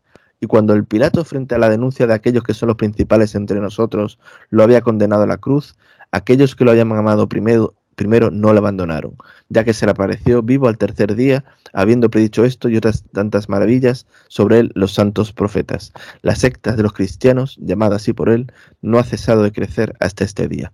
Este testimonio de los dos que, menciona Jesús, porque después hay otro que menciona a Jesús que, habla del hermano de Jesús, dice, dice que hizo que el Sanedrín jugase a Santiago, el hermano Jesús, llamado el Cristo. Bien, pues eh, mientras que este segundo testimonio, digamos, todo el mundo reconoce que, es auténtico, salvo algún fanático que haya por ahí, pero en línea general se considera auténtico porque a nadie se le ocurriría pensar, bueno, a nadie en su sano juicio, obviamente, se le ocurriría pensar que, que la iglesia insertase una, frase en la que hablase del hermano de Jesús, cuando llevan defendiendo 20 siglos que, María era siempre virgen y que no tuvo más hermanos, más hijos, pues obviamente la iglesia jamás hubiese puesto eh, esa frase. Sin embargo, de la primera frase, de la, de la larga, del testimonio Flavianum, pues existe una gran discusión, una discusión, digamos, auténticamente brutal entre los expertos en si toda la frase es, es, tal como, como la he leído, o más o menos, porque pueden haber quizá algunas variaciones, pero Claro, o si es más interpolación cristiana porque la ve muy, muy halagüeña. Exacto, o, si, o si ciertas partes, como que eso que era, que era el Mesías, que, que, se hizo maestro de los hombres, que recién con alegría la verdad, o sea, todas las cosas que son demasiado, digamos, eh, halagadoras, si son digamos, interpolaciones. Existe, pues, esa discusión. O sea, no hay nadie que diga que, la, que toda la mención es falsa, de eso no existe prácticamente nadie, bueno, como digo, algún fanático habrá, pero no existe prácticamente nadie que lo diga, pero sí existe mucha discusión si es completa o no es completa realmente, eh, porque hay gente que empieza a especular que si esta palabra la usaba Eusebio, que o sea, empiezan a decir muchas tonterías, pero, uh, pero lo que realmente, lo, el único argumento de peso es que es difícil que un judío, un fariseo, pues hablase también de, de, un cristiano. Y sin embargo, aparte de que realmente nadie puede saber lo que, lo que pensaba Josefo, o sea, puede ser que independientemente de que pensase que, que de lo mal de los cristianos, pues a lo mejor no, no, tenía problemas en hablar bien, de Jesús, o puede ser que lo hiciese para fastidiar a los judíos, ya que quiera o no, él había sido considerado un traidor. Eh, pero es que, mm, visto el tema de la, de la profecía, o sea, de, cómo él acertó, eh, obviamente gracias a, que eh, tuvo, digamos, esta interpretación de la profecía de, Daniel, no, que no hay que descartar que realmente él sí pensase que Jesús era el Mesías y o le es igual o simplemente lo ocultó, o sea, a lo mejor era un cristiano en la sombra, eh, simplemente porque, porque ya eh, estaban las persecuciones. Este hombre se había instalado bien en Roma, tenía cierto prestigio, vivía muy bien, con, tenía mujeres, tenía riqueza, tenía fama, tenía, o sea, tenía prestigio. Y obviamente, el, si se hubiese declarado cristiano, todo eso lo habría perdido. Estamos hablando de una época en la que ya había persecuciones. Por lo tanto, mm, yo siempre me he planteado que realmente eh, qué, qué, le pasaba por, por, la cabeza a Josefo en cuanto descubrí, eh, digamos, eh, que, que, él había, digamos, predicho lo de Vespasiano y estoy convencido que era gracias a Daniel, porque no podía ser, es que no existe ninguna otra profecía judía mesiánica que, que, pueda, que pueda estar relacionada. Interesante. Eh, bueno, este es un dato poco conocido. Hay un dato al que yo quisiera ir eh, porque creo que aunque ya está cerca de culminar esta intervención, esta conversación en sí, hay un detalle que tú lo soltaste en cierto momento y que nos atañe a quienes, como digo, creemos en cierto maravilloso libro azul dice ser revelado a inicios del siglo XX, ¿no? O sea, el libro de Durantia. Y es que existe cierta información, también hay otros indicios, pero cierta información, digamos, que está en lenguas que para el mundo hispano son extrañas, en la que dicen que el primer símbolo que utilizaron los cristianos no fue pues la cruz o el pez con, con, ahí, con las letras estas, ¿no? en fin, hay, eh, tres, había tres, símbolos. Eh, en, los primeros, en los primeros dos siglos del cristianismo eh, se usaban tres, usaban el pez, usaban la, cruz y usaban los, los círculos concéntricos, a veces tres y a veces dos. y, después, ya mucho más adelante, pues se pensó que este símbolo que había que había usado la iglesia muy muy primitiva, dejó de usarla, como digo, en el siglo segundo, pues que era de la orden de Melquisedec. ¿Y eh, qué es, la orden de Melquisedec? Pues es una orden que es mencionada en, algún libro del Nuevo Testamento, en el que se dice que Jesús es sacerdote por siempre de la orden de Melquisedec. Y no hay prácticamente más sobre eso.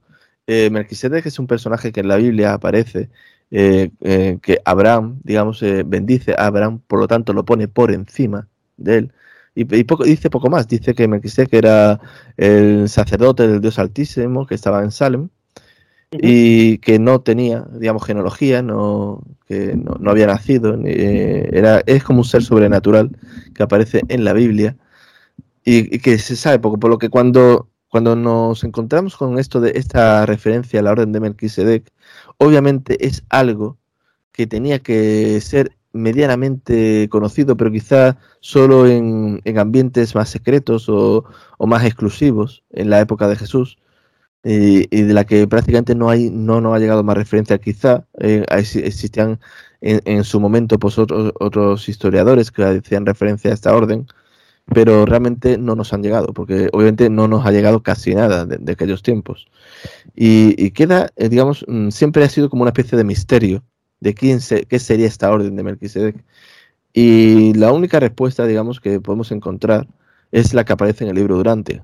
En el libro Durante, Melquisedec es presentado como un antecesor de Jesús, una especie de ángel, por decirlo de algún modo, que eh, pues vino en el, en el 1773, ¿no? si no recuerdo mal, antes de Cristo, eh, apareció en la, digamos, en la tierra y digamos fue el, que empezó a hablar pues de, lo que era el Dios Altísimo, hacer una especie de revelación, hacer una, fue una especie de precursor de Jesús.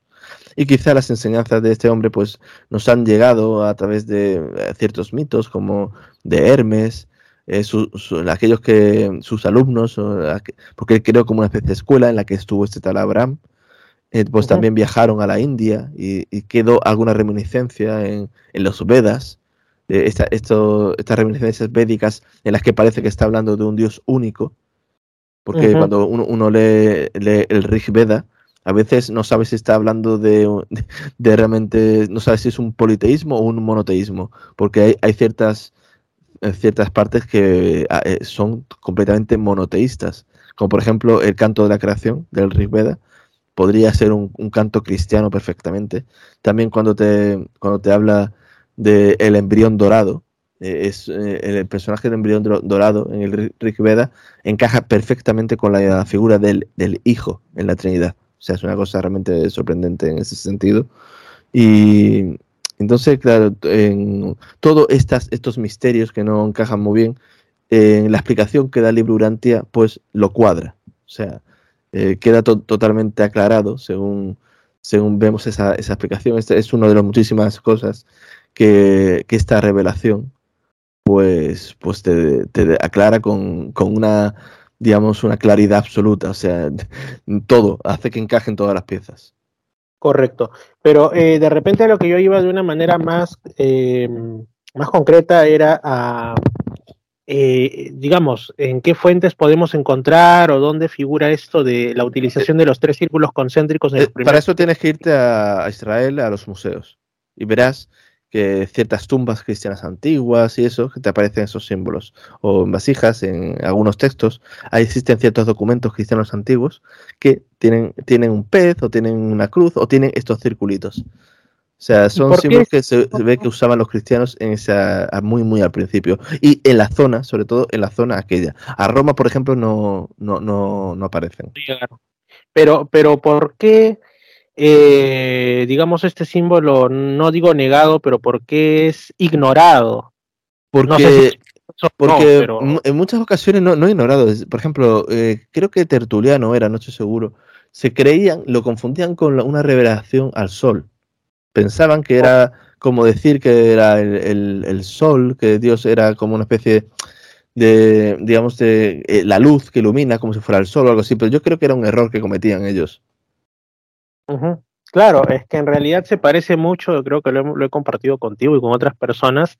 Eh, a mí me gustan mucho, como bien sabrás, eh, y los que escuchen ahora se enteran, el tema de los petroglifos y el arte rupestre. Entonces, hay ciertos lugares particularmente antiguos en los que hay mucha, y estoy hablando de mi país, ¿no? Eh, y también en otras partes del mundo que lo he visto por fotografía o etcétera, ¿no? En el norte de Chile sí lo vi face to face o lo vi en persona, eh, hay mucha profusión de dos círculos concéntricos o tres círculos concéntricos. Exacto. Eh, y algunos lo que tratan de decir es, no, esto ha de ser un símbolo solar, o sea, lo mismo que tú mencionas, pero en tiempos pretéritos, ¿no? Exacto, pero yo, yo, nunca he entendido por qué se representa el Sol con dos o tres círculos, no le digo a entender. Con uno sí, pero con dos o tres, yo personalmente no, lo no, rayas, rayas que representen fulguración radiante, pero no dos o tres, me parece rarísimo.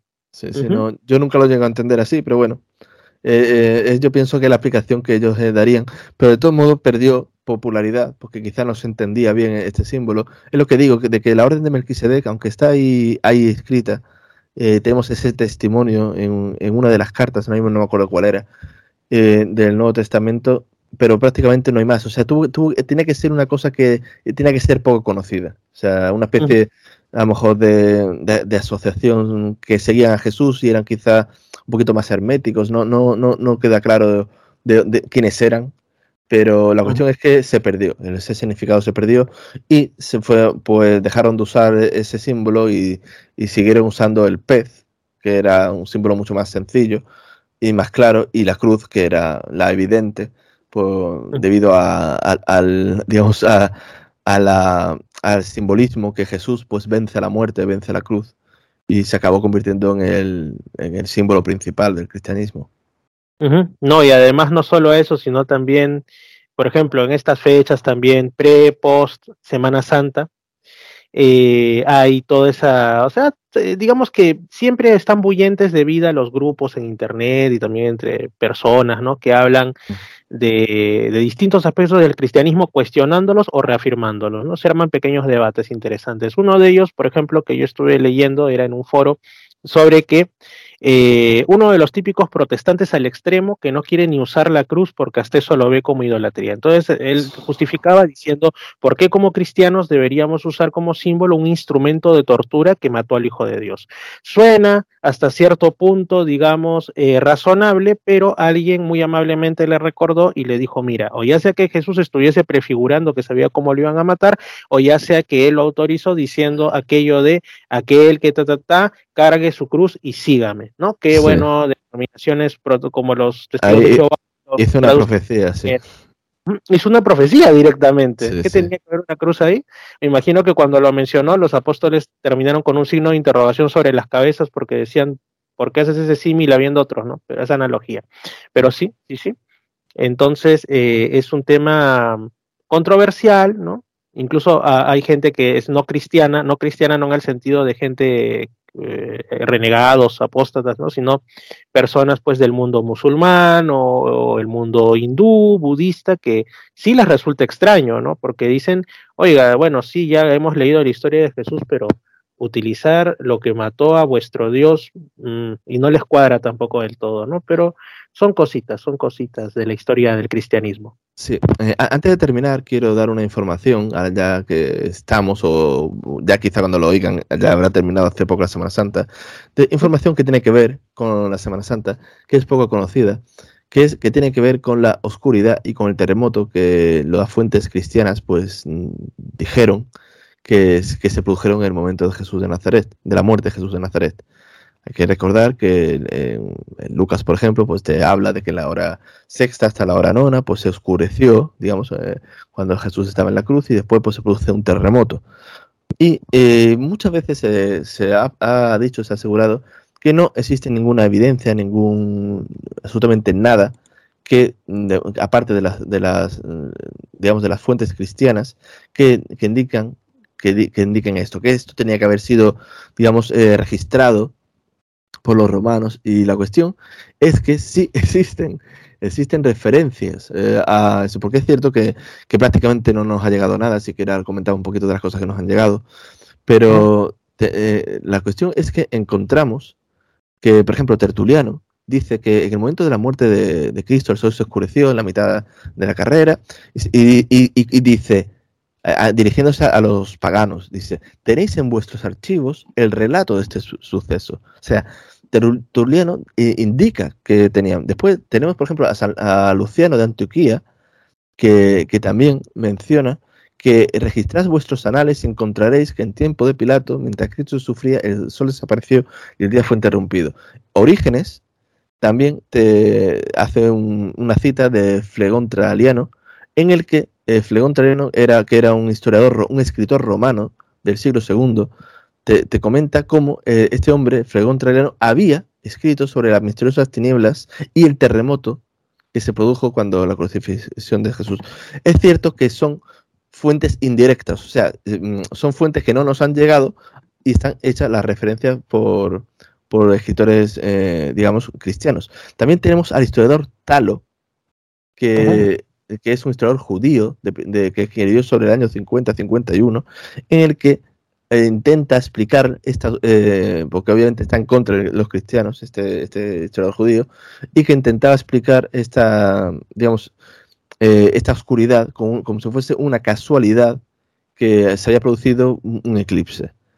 Entonces tenemos a estos Julio Africano que desmiente esto diciendo que durante la Pascua no se pueden producir eclipses porque la luna tiene que estar en el punto más alto y, ahí, cuando, cuando la luna llena cuando es la Pascua y no, y no hay.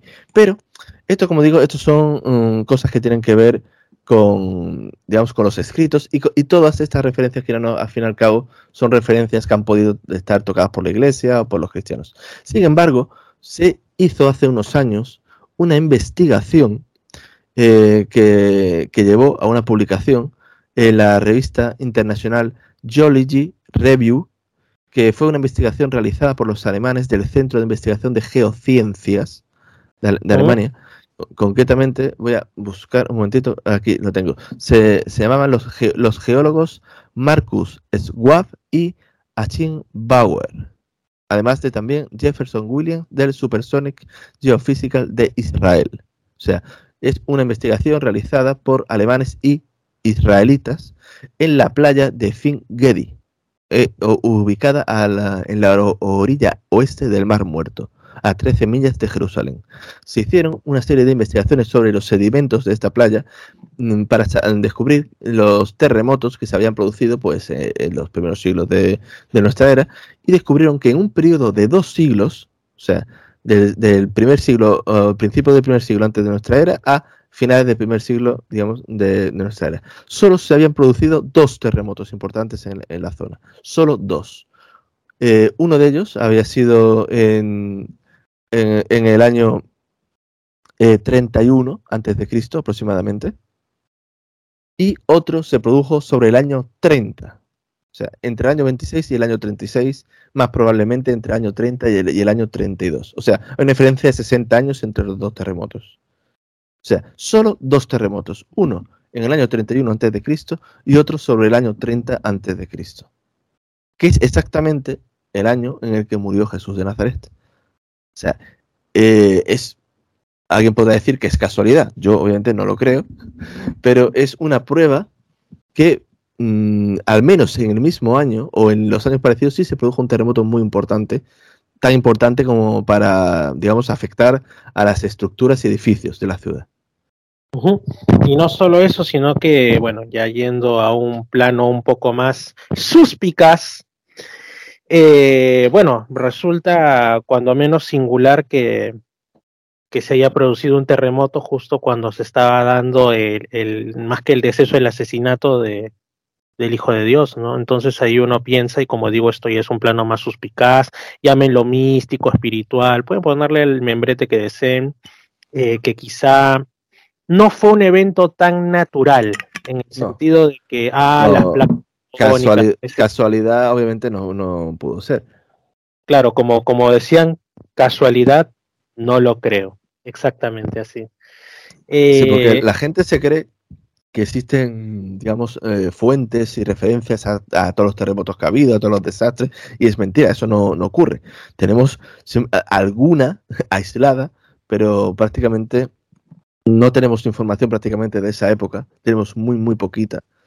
Y, y lo que nos ha llegado no suele ser, no suelen ser referencias a fenómenos naturales, a grandes tormentas, a grandes terremotos o cosas así, quitando algunas cosas como muy, digamos, muy llamativas, como la destrucción de Pompeya por el Vesubio cosas, y, otros, y, algo similar. La mayoría de, de los, de, de los terremotos pues no tenemos constancia. Y, y aquí pues tenemos una investigación moderna hecha por, en, parte por israelíes, que no, que no se le puede acusar de, estar, digamos, intentando demostrar el cristianismo, y que, demostraron por, por, ese, pues, lo que, hubo un terremoto en este año al menos. Interesante. Eh, bueno, definitivamente sí, este es bastante llamativo esto que estás mencionando, ya incluso esto no solo abonaría a favor del relato bíblico en el sentido de que cuando murió Jesús, pues eh, hubo esta conmoción de los elementos, sino directamente estaría incluso, si somos más sinceros, abonando a que Jesús era muy probablemente, yo sí lo creo, pero es un tema de fe personal, quien decía ser, ¿no? Al punto que el propio universo que creó y más concretamente el mundo que creó se conmovió, nunca mejor dicho, y pues se manifestó mediante esta especie de, de sucesos este, como el terremoto y la oscuridad. Creo, creo que ya la oscuridad es un poquito más difícil de explicar, ¿no? A menos que sea por el polvo del desierto levantado por el movimiento telúrico. Podría ser, bueno, ya hablan de que se rasgó el velo del templo, ya son otras cosas que, que son anexas, pero al menos el terremoto sí existió y eso nos lleva nuevamente a que, ¿por qué no pudo haber pasado todo lo demás, no? Pues sí, la verdad es que si los propios judíos y los propios eh, romanos, enemigos del cristianismo, eh, reconocían que, hacía, que Jesús tenía ciertos poderes, porque, eh, además que es curioso, porque no lo acusan de ser un estafador en el sentido de que engañase con trucos, sino que reconocen que tenían poderes. O sea, Mm, tenemos también, como digo, la Sábana Santa, que es algo inexplicable. en el siglo XXI aún es algo inexplicable. Y, sí, ¿por qué, ¿por qué no va a ser quien decía ser?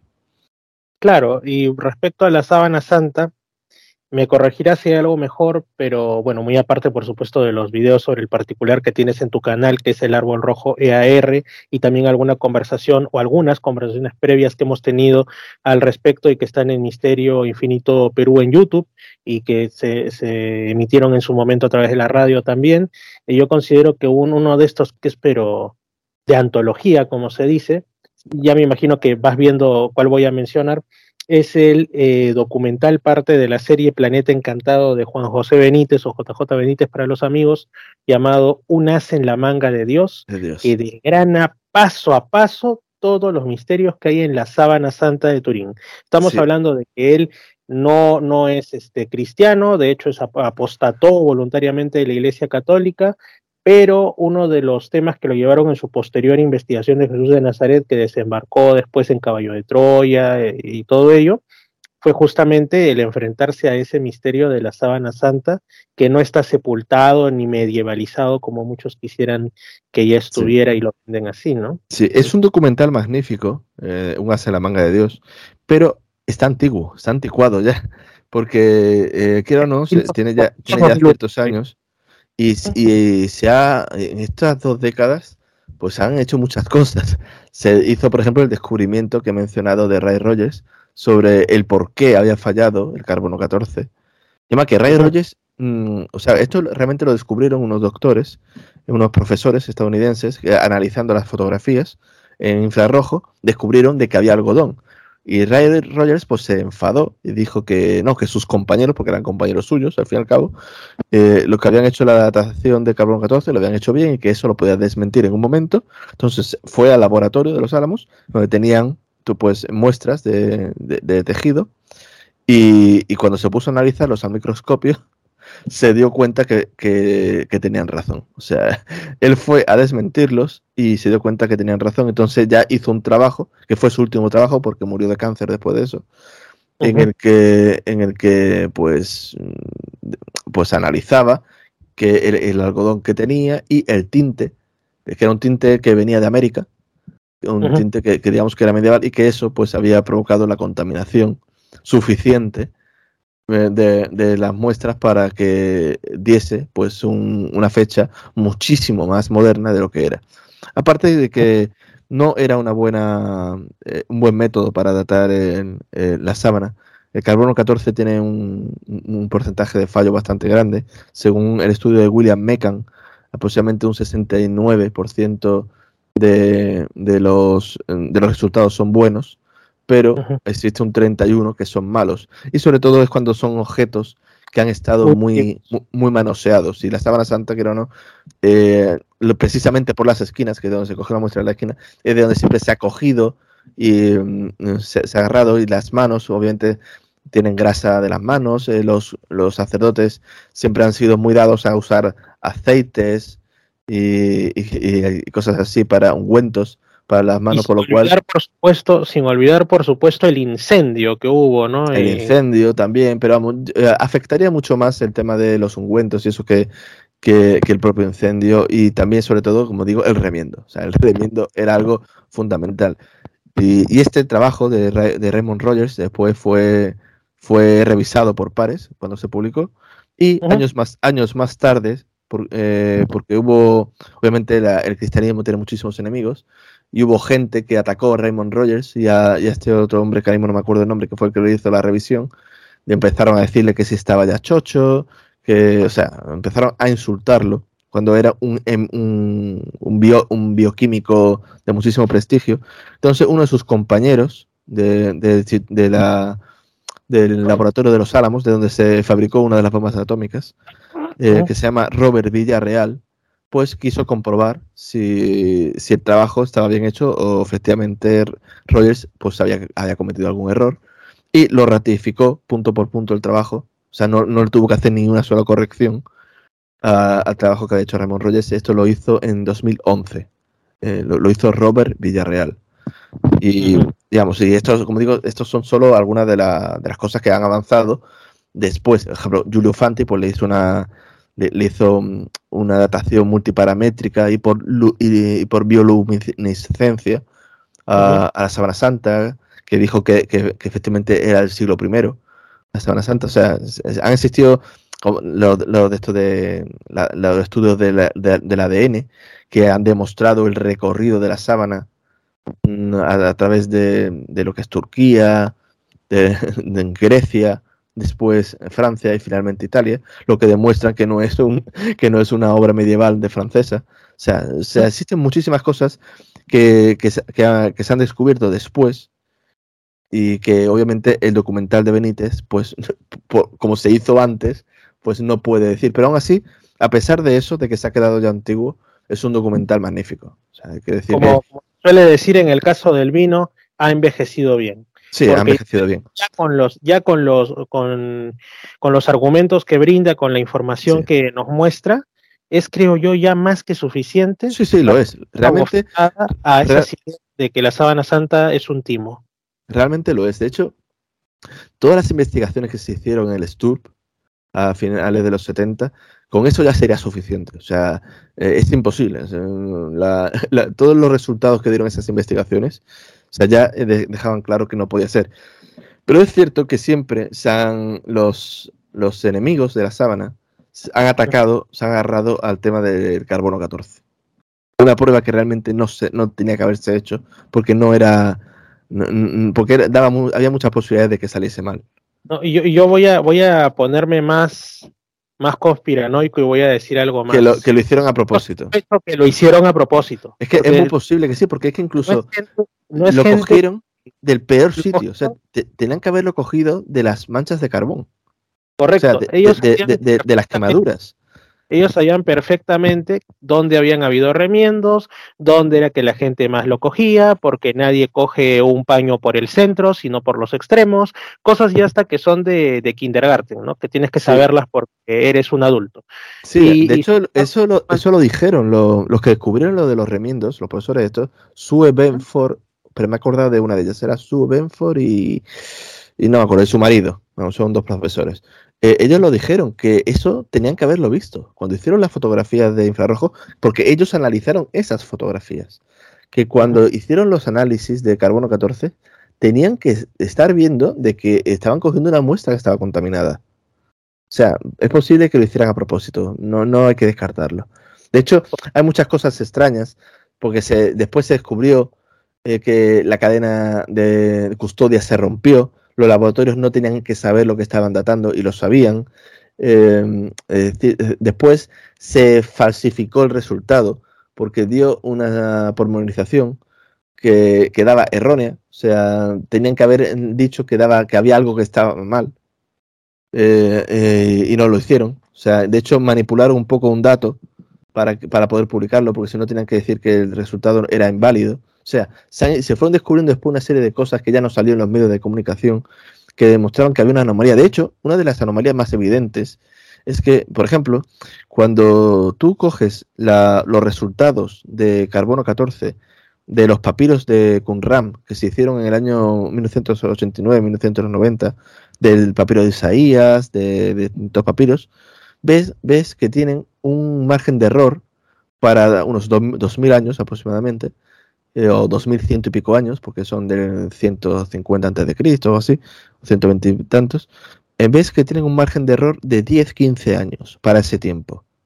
Sin embargo, para la Sábana Santa, entre la datación más antigua y la más moderna, hay más de 150 años. Eso no tiene sentido cuando se supone que es de mucho menos tiempo. nada más que eso ya mm, indica de que algo eh, estaba mal ahí.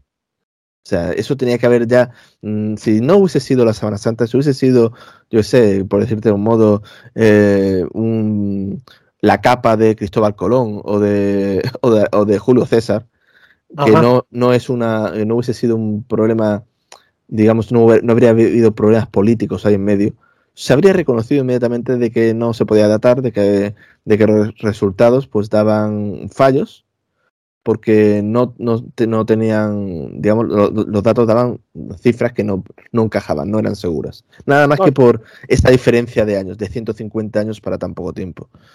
pero, había intereses.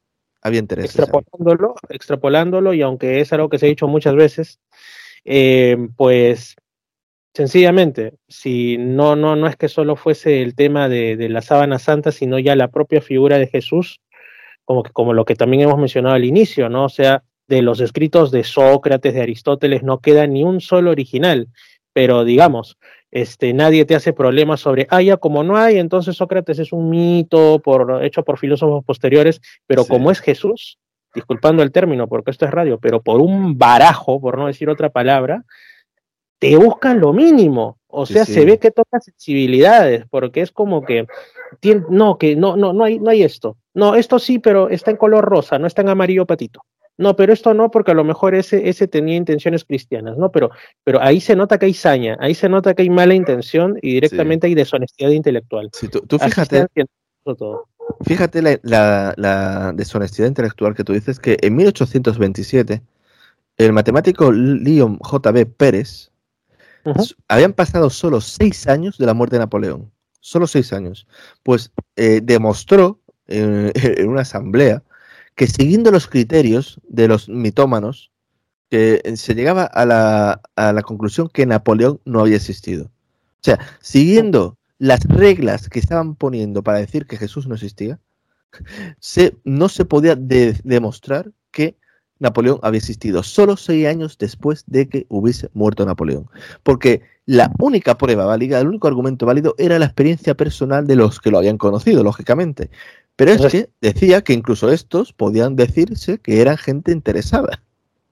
Por lo tanto, carecían de valor. Por lo tanto, seis años después de la muerte de Napoleón, en, en 1827, según esos criterios, no se nadie podía demostrar que Napoleón hubiese existido. Es que fíjate, digamos, lo ridículo. Y cuando hablamos de, de, lo que nos ha llegado, que la gente que se cree, yo, yo, yo he escuchado auténticas barbaridades de que, de que se han des, nos han llegado muchísimas cosas de, de, la antigüedad, tenían que habernos llegado que si la tumba de Jesús, o sea, tú fíjate lo que quería decir, eh, las actas de nacimiento o de defunción, o sea, todo ese tipo de cosas que, que, te, que llegas a escuchar y no tienen absolutamente ni idea de lo poquísimo que nos ha llegado del siglo I. De, de lo que es de Roma, en la, en la parte de, de Roma, de, del siglo I nos han llegado las obras de Filón incompletas, porque de, de, unos 70 o 80, digamos, cosas que este hombre escribió, nos han llegado unas 30 y, mm, completas y, unas, y otras 30 incompletas, que son prácticamente todo de, de filosofía y religión, es prácticamente toda la obra, menos dos, dos, en, dos obras que son de historia, pero que de historia muy concreta. Una trata de las persecuciones judías en Egipto, por parte de los uh -huh. romanos, concretamente en Alejandría, que ahí donde menciona a los terapeutas y a los esenios. Eh, esto uh -huh. fue en el año, en el año 31. Uh -huh. y, y, después otra, otro, otro libro de historia que habla de la delegación que fue a Roma a protestar por estas persecuciones en Egipto. Sea, son las dos únicas menciones, digamos, que hay de, Filón que sean historia, que sean historia que no tenga que ver pues con los eh, la filosofía griega o con las enseñanzas de la Torá o algo así. Eh, después, del año 30 al 40, tenemos una historia de Roma, que, escrita por Vielius Parteculus, que fue un oficial militar retirado, que murió en el año 31. O sea, obviamente no podía mencionar a Jesús. Después tenemos dos inscripciones, una, una que se encontró hace muy poquito, hace solo unos años, que, de, que mencionan a Poncio Pilato. Eso era lo que quería llegar, porque otro al que le estaban tirando palos es que, pero nunca ha existido un Poncio Pilato, muéstrame tú el manuscrito donde hablen de pues, Poncio Pilato. Exacto, de, había gente que decía... ¿Por qué lo pusieron en duda? ¿Por qué lo pusieron en duda? Porque está relacionado a la figura de Jesús. Exacto, si no, simplemente eh, hubieran dicho, exacto. a lo mejor existió, pero se perdió el texto. Pero la cuestión pero da... es, es, es, lo uh -huh. mismo, Poncio Pilatos está mencionado por distintos historiadores eh, que me, cuando mencionan a Jesús, y también por Josefo y, y, y por de la provincia romana de Judea, claro. Exacto, pero no les servía hasta que no hasta que apareció una lápida hace unos años y vamos hace ya unas décadas y otra lápida hace unos años.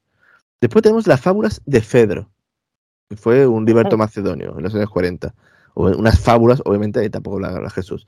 Después ya, de los años 50 y 60, tenemos las obras filosóficas y cartas de Séneca, Eh, tenemos un poema del sobrino de Séneca, de Lucano. Tenemos eh, también una obra de, de, Columela, que era un soldado que habla de agricultura. Tenemos um, parte, um, porque eh, la obra completa no la tenemos hasta la Edad Media, pero una parte, una, unos fragmentos del Satiricón de Petronio. Eh, tenemos unas, eh, unas, unas cuantas líneas, solo fragmentos, de, también de una obra satírica de Percio, que era un romano. Tenemos la parte de la historia natural de Plinio el Viejo, es una especie de enciclopedia de, digamos, de botánica, de, medicina, de, biología. Eh, tenemos también eh, unos comentarios de Cicerón, eh, una obra de la historia de Alejandro Magno por Quintos Curtius. Y después ya de esa década no tenemos más nada, de los 70 y 80, tenemos algunos poemas y epigramas de Marcial, una obra pequeñita de Tácito sobre oratoria, la obra de Flavio Josefo contra Pion y la guerra de los judíos, y después ya en los años 90 tenemos una obra poética de Estacio, 12 libros de Quintiliano sobre oratoria, una biografía eh, sobre el, suegro de, de, Tácito, escrito por Tácito, sobre, sobre su suegro agrícola, y la obra Germania de Tácito, que es una obra maravillosa, para, es un libro muy cortito, se puede leer muy rápido, está súper bien. Eh, y ya está. O sea, es que no hay más nada. O sea, eso es todo el material que tenemos de Roma del siglo I. No, y sobre todo otro punto que, bueno, yo entiendo que debe ser de sentido común, pero a veces hay que repetir lo evidente, ¿no? Cuando, cuando la gente es tosuda en no querer, eh, o se encapricha en no querer creer simplemente porque, en fin, ¿no? Que es el tema de que, o sea, eh, en lugares tan civilizados, vamos a decirlo así, como Europa o incluso Hispanoamérica, etcétera, hasta bien entrado el siglo XX, el nivel de analfabetismo podía superar el 50%. ¿Qué esperas tú del siglo I? Del siglo I los que sabían escribir eran, eran disculpando, cuatro gatos, como decimos aquí. Eran los más afortunados, de los más afortunados también los que tenían ganas de estudiar. Eh, entonces eran una minoría muy selecta y obviamente, obviamente los funcionarios gubernamentales, los sacerdotes. Y, no solo eso, sino que el material para poder escribir era carísimo. De hecho, en la Edad Media se llegaba incluso a reutilizar eh, el papiro, se limpiaba y se usaba de nuevo. Y no solo eso, sino que el paso del tiempo lo estropea. De hecho, ¿de dónde nos ha llegado más cosas? De Egipto. ¿Por qué? Porque allí no, hay humedad, es todo seco, estaban las cosas enterradas y se conservaban. Pero en, Europa, con las lluvias, la humedad que hay, los documentos en, un siglo están destruidos prácticamente todos. O sea, eh, que te dure 3, 4 siglos algo, ya, ya es un milagro. Imagínate 20 siglos.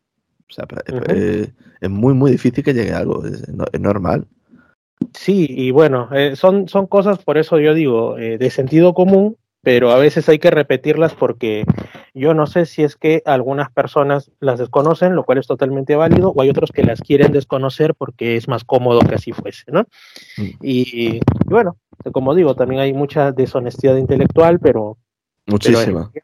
Y, justamente para eso es muy agradable, por ejemplo, eh, conversar contigo para que a las personas que lleguen, independientemente de que sean pocas o muchas, esta transmisión y la posterior eh, guardada en YouTube, pues igual habrá mentes que se abran, modestia aparte, y algunos que confirmen que sí, pues están por el camino correcto al considerar que Jesús fue una figura histórica. Ya de ahí, si quieren considerar que fue divino o fue humano, es una cosa muy de cada uno y este, pero de que fue histórico fue, y muchos sucesos que lo rodearon parece que fueron más reales de lo que a muchos les gustaría, así que ¿por qué no pensar también eh, que otras cositas menos comprobables pudieron haber sido verdad, ¿no? En realidad yo, bueno, este, soy una persona que siempre ha estado en búsqueda espiritual, sé que tú también, tú actualmente no te consideras cristiano, sin embargo, eres creyente en el libro de Urantia. Eh, yo también. Eh, y bueno, también el libro de Urantia es un, libro que, ok, pueden decir que cómo se originó y todo, pero tiene mucha sabiduría en sí y desde ahí también es recomendable su lectura, siempre con mente abierta y, y con, digamos, con permiso a dudar, ¿no? Ya que sí. Claro. Muchas gracias, Alejandro. Hemos hablado eh, como con todo tema apasionante, pues ni más ni menos que ya vamos por la hora, hora y, hora y dos cuartos. Yo, hora y yo dos cuartos te soy sincero, yo de Jesús de Nazaret me podría tirar todo el día hablando.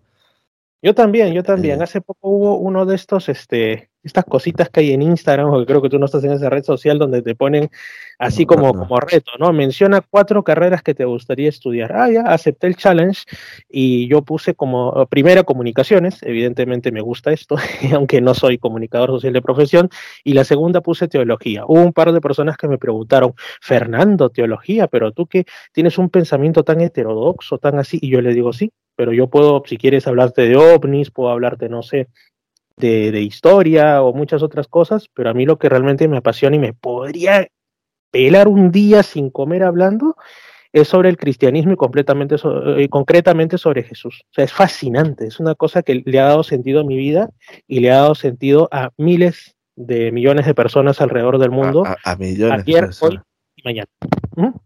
Pues sí, Así es. re- realmente sí. sido, tú has sido, eh, disculpando que vaya a lo más personal, tú eh, has sido deísta primero, ¿no? Primero has sido, creo, ateo, algo Fui, así. a ver, a ver, yo me crié en una familia católica, pero no practicante, hice la comunión, pero vamos, era, no tenía ningún conocimiento realmente, porque lo que se daba en catequesis no era nada. Pero cuando ya llegué a la adolescencia y llegó la edad de la razón, por decirlo de algún modo, me, me hice ateo. O sea, yo no podía creer en nada que no entendiese. Y, pero con el paso de los años hubo ciertas cosas, entre ellas una de las cosas fue la Semana Santa, otra fue el libro de Daniel, eh, y después el entender- intentar entender el, el Big Bang. Curiosamente, uno de los libros que más me, me llevó en la senda del deísmo fue el de El universo una- en una cáscara de nuez de Stephen Hawking Oh, y, la bre- y la brevísima historia del tiempo. Yo me di cuenta de que aquello no, no, no, no cuadraba con lo que es el azar, con lo que es el que la existencia no tenía sentido. Ya uno empezó, yo empecé a plantearme muchas cosas y, y la dificultad, la imposibilidad de, de la dificultad ya de que exista el universo, de que en el universo haya un planeta que pueda haber vida, que haya vida y que haya una vida que llegue a hacer lo que hemos hecho los seres humanos, que eso, todo eso haya sido por azar, o sea, era completamente, lo me di cuenta que era absurdo. O sea, el me di cuenta que el absurdo el era- famoso ajuste era- fino que le llaman. Exa- exacto, es que e- era. Cuando usted pone a pensarlo, realmente es que te das cuenta que es una estupidez abs- absoluta llegar a pensar que todo eso es surge del azar. Cuando te pones a pensarlo con conocimiento, o sea, a entender cómo funciona el universo y cómo se ha creado. Entonces ahí me hice teísta. Eh, Me di cuenta de que tiene que haber un Dios creador. Y después la experiencia personal, todo esto antes de conocer el libro Durantia, eh, la experiencia personal me llevó a darme cuenta que, que el- ese Dios no era simplemente un, un creador aislado y, y que no tenía nada que ver con nosotros. Me di cuenta de que tenemos algún tipo de, digamos, de, que tiene algún tipo de influencia sobre nosotros. Entonces me di cuenta de que, por decirlo de algún modo, me di cuenta del amor del creador. Entonces me di cuenta de que hay una personalidad, una intención detrás de las cosas que suceden. Entonces ahí me hice deísta. Y después Mm. conocí, eh, bueno, ya lo había conocido, pero pensaba que era un fraude. De- después ya entendí eh, la verdad que, que había detrás del libro Urantia y me puse ya a investigarlo, a estudiarlo y me di cuenta de que no solo no era un fraude, sino que de que era una revelación auténtica. Excelente, a mí no me pasó tan así porque yo siempre he sido creyente, salvo las lógicas caídas eh, morales que puede tener uno ante los episodios eh, tristes de la vida, ¿no? Pero de ahí uno se levanta pensando que, que bueno, no, o sea, eso es parte de las vicisitudes, ¿no? En, como diría el libro Durantia, un planeta decimal, un planeta experimental para traducirlo a la, a la gente, ¿no? Aquí ocurre desde lo más noble hasta lo más bajo, y esto ya es caballo de Troya. y así, así que digamos que pasa de todo, y justamente eso también es parte del libre albedrío, ¿no? O sea, muchos eh, dicen, ¿por qué el mundo no es perfecto y todo? Entonces uno les puede preguntar, ¿tienes en aprecio tu libre albedrío o te gustaría que alguien esté en modo dictador universal señalándote la senda por la que debes discurrir y todo esto? No, no me gustaría. Entonces ten en aprecio tu libre albedrío porque parte de eso es también que pueda ser proclive a tú hacer el bien y el mal bajo tu propia voluntad y decisión o a que desgraciadamente otros también puedan hacer lo mismo. es, es, es así. Y bueno, sí, este, bueno, el libro Durante es un tema que lo hemos tratado antes aquí, lo vamos a tratar también posteriormente, pero es, como digo, un texto increíble y, y da muchas pistas eh, que difícilmente puedan en algunos casos ser corroboradas por la ciencia, sobre todo por la ciencia histórica, pero increíblemente hay algunas cosas que se van por ahí. Este, Tiene pinceladas para demostrarse. Como por ejemplo el descubrimiento de hace nada, de hace solo, de hace poquísimo tiempo, de que una supernova pues era una estrella doble. En, no me acuerdo qué siglo.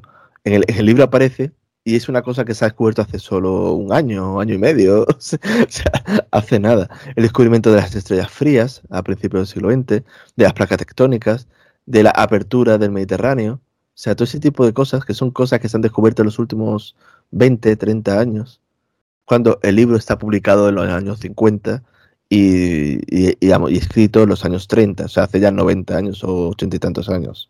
o sea, Así es, o lo que me comentaba también un lector del libro de Durantia, bueno, lo comentaba en un grupo, ¿no? Que era básicamente sobre el libro de Durantia, menciona algunos personajes muy importantes, que es, por ejemplo, Bani Amadón, ¿no? Y entonces él, el que domina el idioma inglés, a diferencia de mí, pues estuvo leyendo una serie de textos de mitología de la zona en la que el libro de Durantia sitúa estos personajes, que es más o menos el actual lago llamado Van, curiosamente, ¿no? En el actual lago Van el Monte Ararat y todo eso, y resulta que en un libro que no era pues precisamente muy conocido, descubre que dentro de la mitología armenia, creo, o kurda, bueno, de, un pueblo de la región armenia, creo, habían dos personajes con unos nombres muy singulares y que eran, entre comillas, héroes míticos, tal como el libro de Urantia dice que después las poblaciones los convirtieron en, eh, en dos seres míticos que ascendieron al cielo y todo, ¿no? Uno se llamaba no Amadón, pero sí Amanur o algo así, y el otro era Van algo más, no me acuerdo ahorita. Entonces, pues, eso no lo sabía yo, eso no lo conocía. Ah, para que veas, o sea, hay cositas así, o cuando ellos dicen que hubo una sede, creo que de los descendientes de, Adán y todo esto, bueno, de los andonitas, pero, perdón, de los, de los, de los, de los adanitas o de los anditas, que estaba ubicada en, en una zona que ahora viene siendo como del actual Uzbekistán, por ahí más o menos no recuerdo ahorita el nombre de, la, de, las, de, las montañas, y después se descubrió que ahí hubo un centro cultural, ¿no? Obviamente son de estos, de estos descubrimientos que, que los realizan pues universidades de, del Asia Central que difícilmente llegan a la lengua española o siquiera a la lengua inglesa. De, eso no llega nada. Claro, pero o sea, son, y más en regímenes como el uzbeco o esos de por ahí, ¿no? Ya se entiende. Y, justamente, eh, ¿quién podía imaginar que en una zona aparentemente donde crece la nada hubiese habido un desarrollo cultural importante en el pasado? Y el libro Durante lo estaba diciendo. Así hay una serie de, cosas interesantes, ¿no? O por ejemplo, lo de la llegada de, algunos polinesios al sur de América, eh, que, que, esto en ese tiempo no se hablaba nada, ahora se plantea mucho. Ahora se plantea.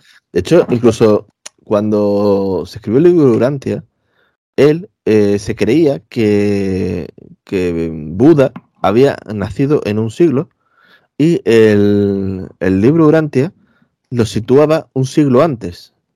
O sea, una cosa curiosa porque la fecha que se, da, que se ha dado siempre de Buda durante un par de siglos más o menos, pues era el siglo IV eh, y de buena primera, el siglo V. Eh, el libro Urantia, sin embargo, te lo pone un siglo anterior. Y en los años 90, en los años 90 se descubre un templo budista que obligó a retrasar un siglo el nacimiento de Buda. O sea, de Siddhartha se pensaba que, era más moderno de lo que hoy en día ves en los libros. Si tú te coges un libro de, la vida de Buda de los años 80, 70, 60, verás que te lo sitúa en el siglo V, eh, entre el siglo V y el siglo IV, cuando es del siglo VI antes de Cristo. O sea, esto es uno de los miles y miles y miles de detalles que, son perlas. Son perlas porque ellos mismos están atados, según dice el propio libro, a las leyes de la revelación, no pueden dar un conocimiento no ganado, pero te sueltan perlitas para demostrar el valor que, tiene el libro. Claro, es que los reveladores, que según se menciona, no todos, pero una parte de, según el libro de Durantia, uno de los reveladores, eran lo que se conoce como seres intermedios, que para clarificarlo son seres pues semimateriales o semi-espirituales, por donde lo quieran llevar, que habitan aquí con nosotros. No son muchos, pero habitan aquí con nosotros y conocen muy bien a la humanidad. Entonces saben, incluso más quizá que las altas jerarquías espirituales, para los cuales incluso se menciona que la, lo material les es difuso, les es casi irreal. Eh, bueno, estos seres perfectamente conocen que el ser humano es un ser de dudas, no es un ser que tienes que ya de repente no ponérselo masticado y decirle, mira aquí, busca aquí, vas a encontrar el tesoro de Troya, no, pero sí al menos ciertos indicios para que el que quiera tirar de ellos puede complementar su, para que no sea fe ciega, como, como decimos, ¿no? Mm. Algo así lo veo yo. Así es, estimado eh, Alejandro. Y bueno, ahora sí ya estamos llegando casi a las dos horas, así que ahora sí es, es regla, ¿no? Eh, que vayamos culminando. Nuevamente, muchas gracias por estar aquí. Eh, tu canal de YouTube es El Árbol Rojo EAR, ¿no es así? El Árbol Rojo EAR en YouTube, mientras nos dejen estar allí. Y porque está últimamente YouTube que parece que no, no nos quiere en su plataforma. Y también pueden encontrar mis novelas en Amazon. Son la saga Amal y Venta. Son novelas de fantasía, son tres libros. Amal y Venta El Don, Amal y Venta Las Armas de la Humanidad y Amal y Venta El Martillo del Señor del Trueno. Es una trilogía que mezcla bastantes elementos sabrosos. Sí, eh, está. Yo, a mí personalmente soy el escritor, soy el autor, pero yo estoy enamorado de esa historia. Y ya se viene, esto lo mencionabas en un programa anterior que ya se transmitió, que fue el de profecías y que también ya para cuando esto se escuche estará colgado también en YouTube. Pues estás a puertas de escribir un libro sobre profecías. Estoy escribiéndolo, estoy escribiendo, yo creo que estará para final de año. Excelente, excelente. Para quien quiera saber algo más, que lo mencionamos un poquito como pincelado, un poquito grosso modo, pues la, este, el tema de la profecía de Daniel que utilizó Flavio Josefo, bueno, ahí van a tenerlo ya más desarrollado. De hecho, tú a Daniel ahí le vas a dedicar su propio capítulo. Y bueno, para quienes les interese estos temas que trascienden eh, la razón materialista en la cual nos han criado y quieren que en ella sigamos. Ahora sí, muchas gracias Alejandro. Un fuerte abrazo. Un abrazo Fernando y gracias a ti por invitarme. Un gran abrazo a todos ustedes. Ya saben, los domingos de 8 a 10 de la noche aquí en Imperial 299.5 para toda Lima Sur y aún más allá. Imperial2fm.com. Después Misterio Infinito Perú en YouTube y bueno, ya saben lo que les estoy diciendo. Eh, pues si es que desean anunciar aquí en el programa, eh, tengo un correo, opiniones y sugerencias mip.gmail.com y también en Instagram estoy como Misterio Infinito Perú en, en Instagram, valga la redundancia, pueden escribir vía inbox y les estaré respondiendo con suma rapidez. Un abrazo para todos y hasta el siguiente domingo, si Dios lo permite y todo va bien. Domingos de 8 a 10 de la noche. Misterios al anochecer.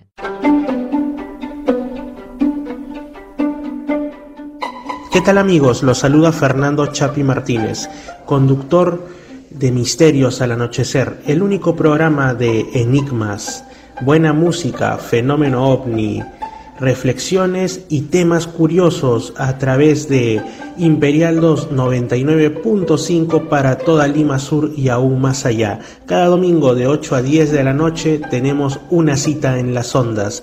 No se olviden y pasen la voz. Ahí nos vemos.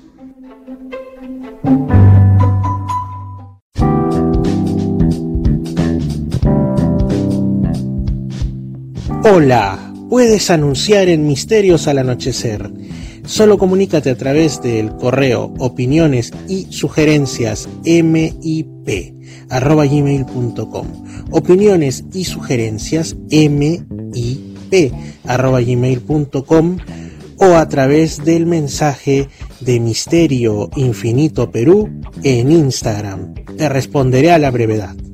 Misterios al anochecer, el único programa de enigmas en todo el sur de Lima y aún más allá.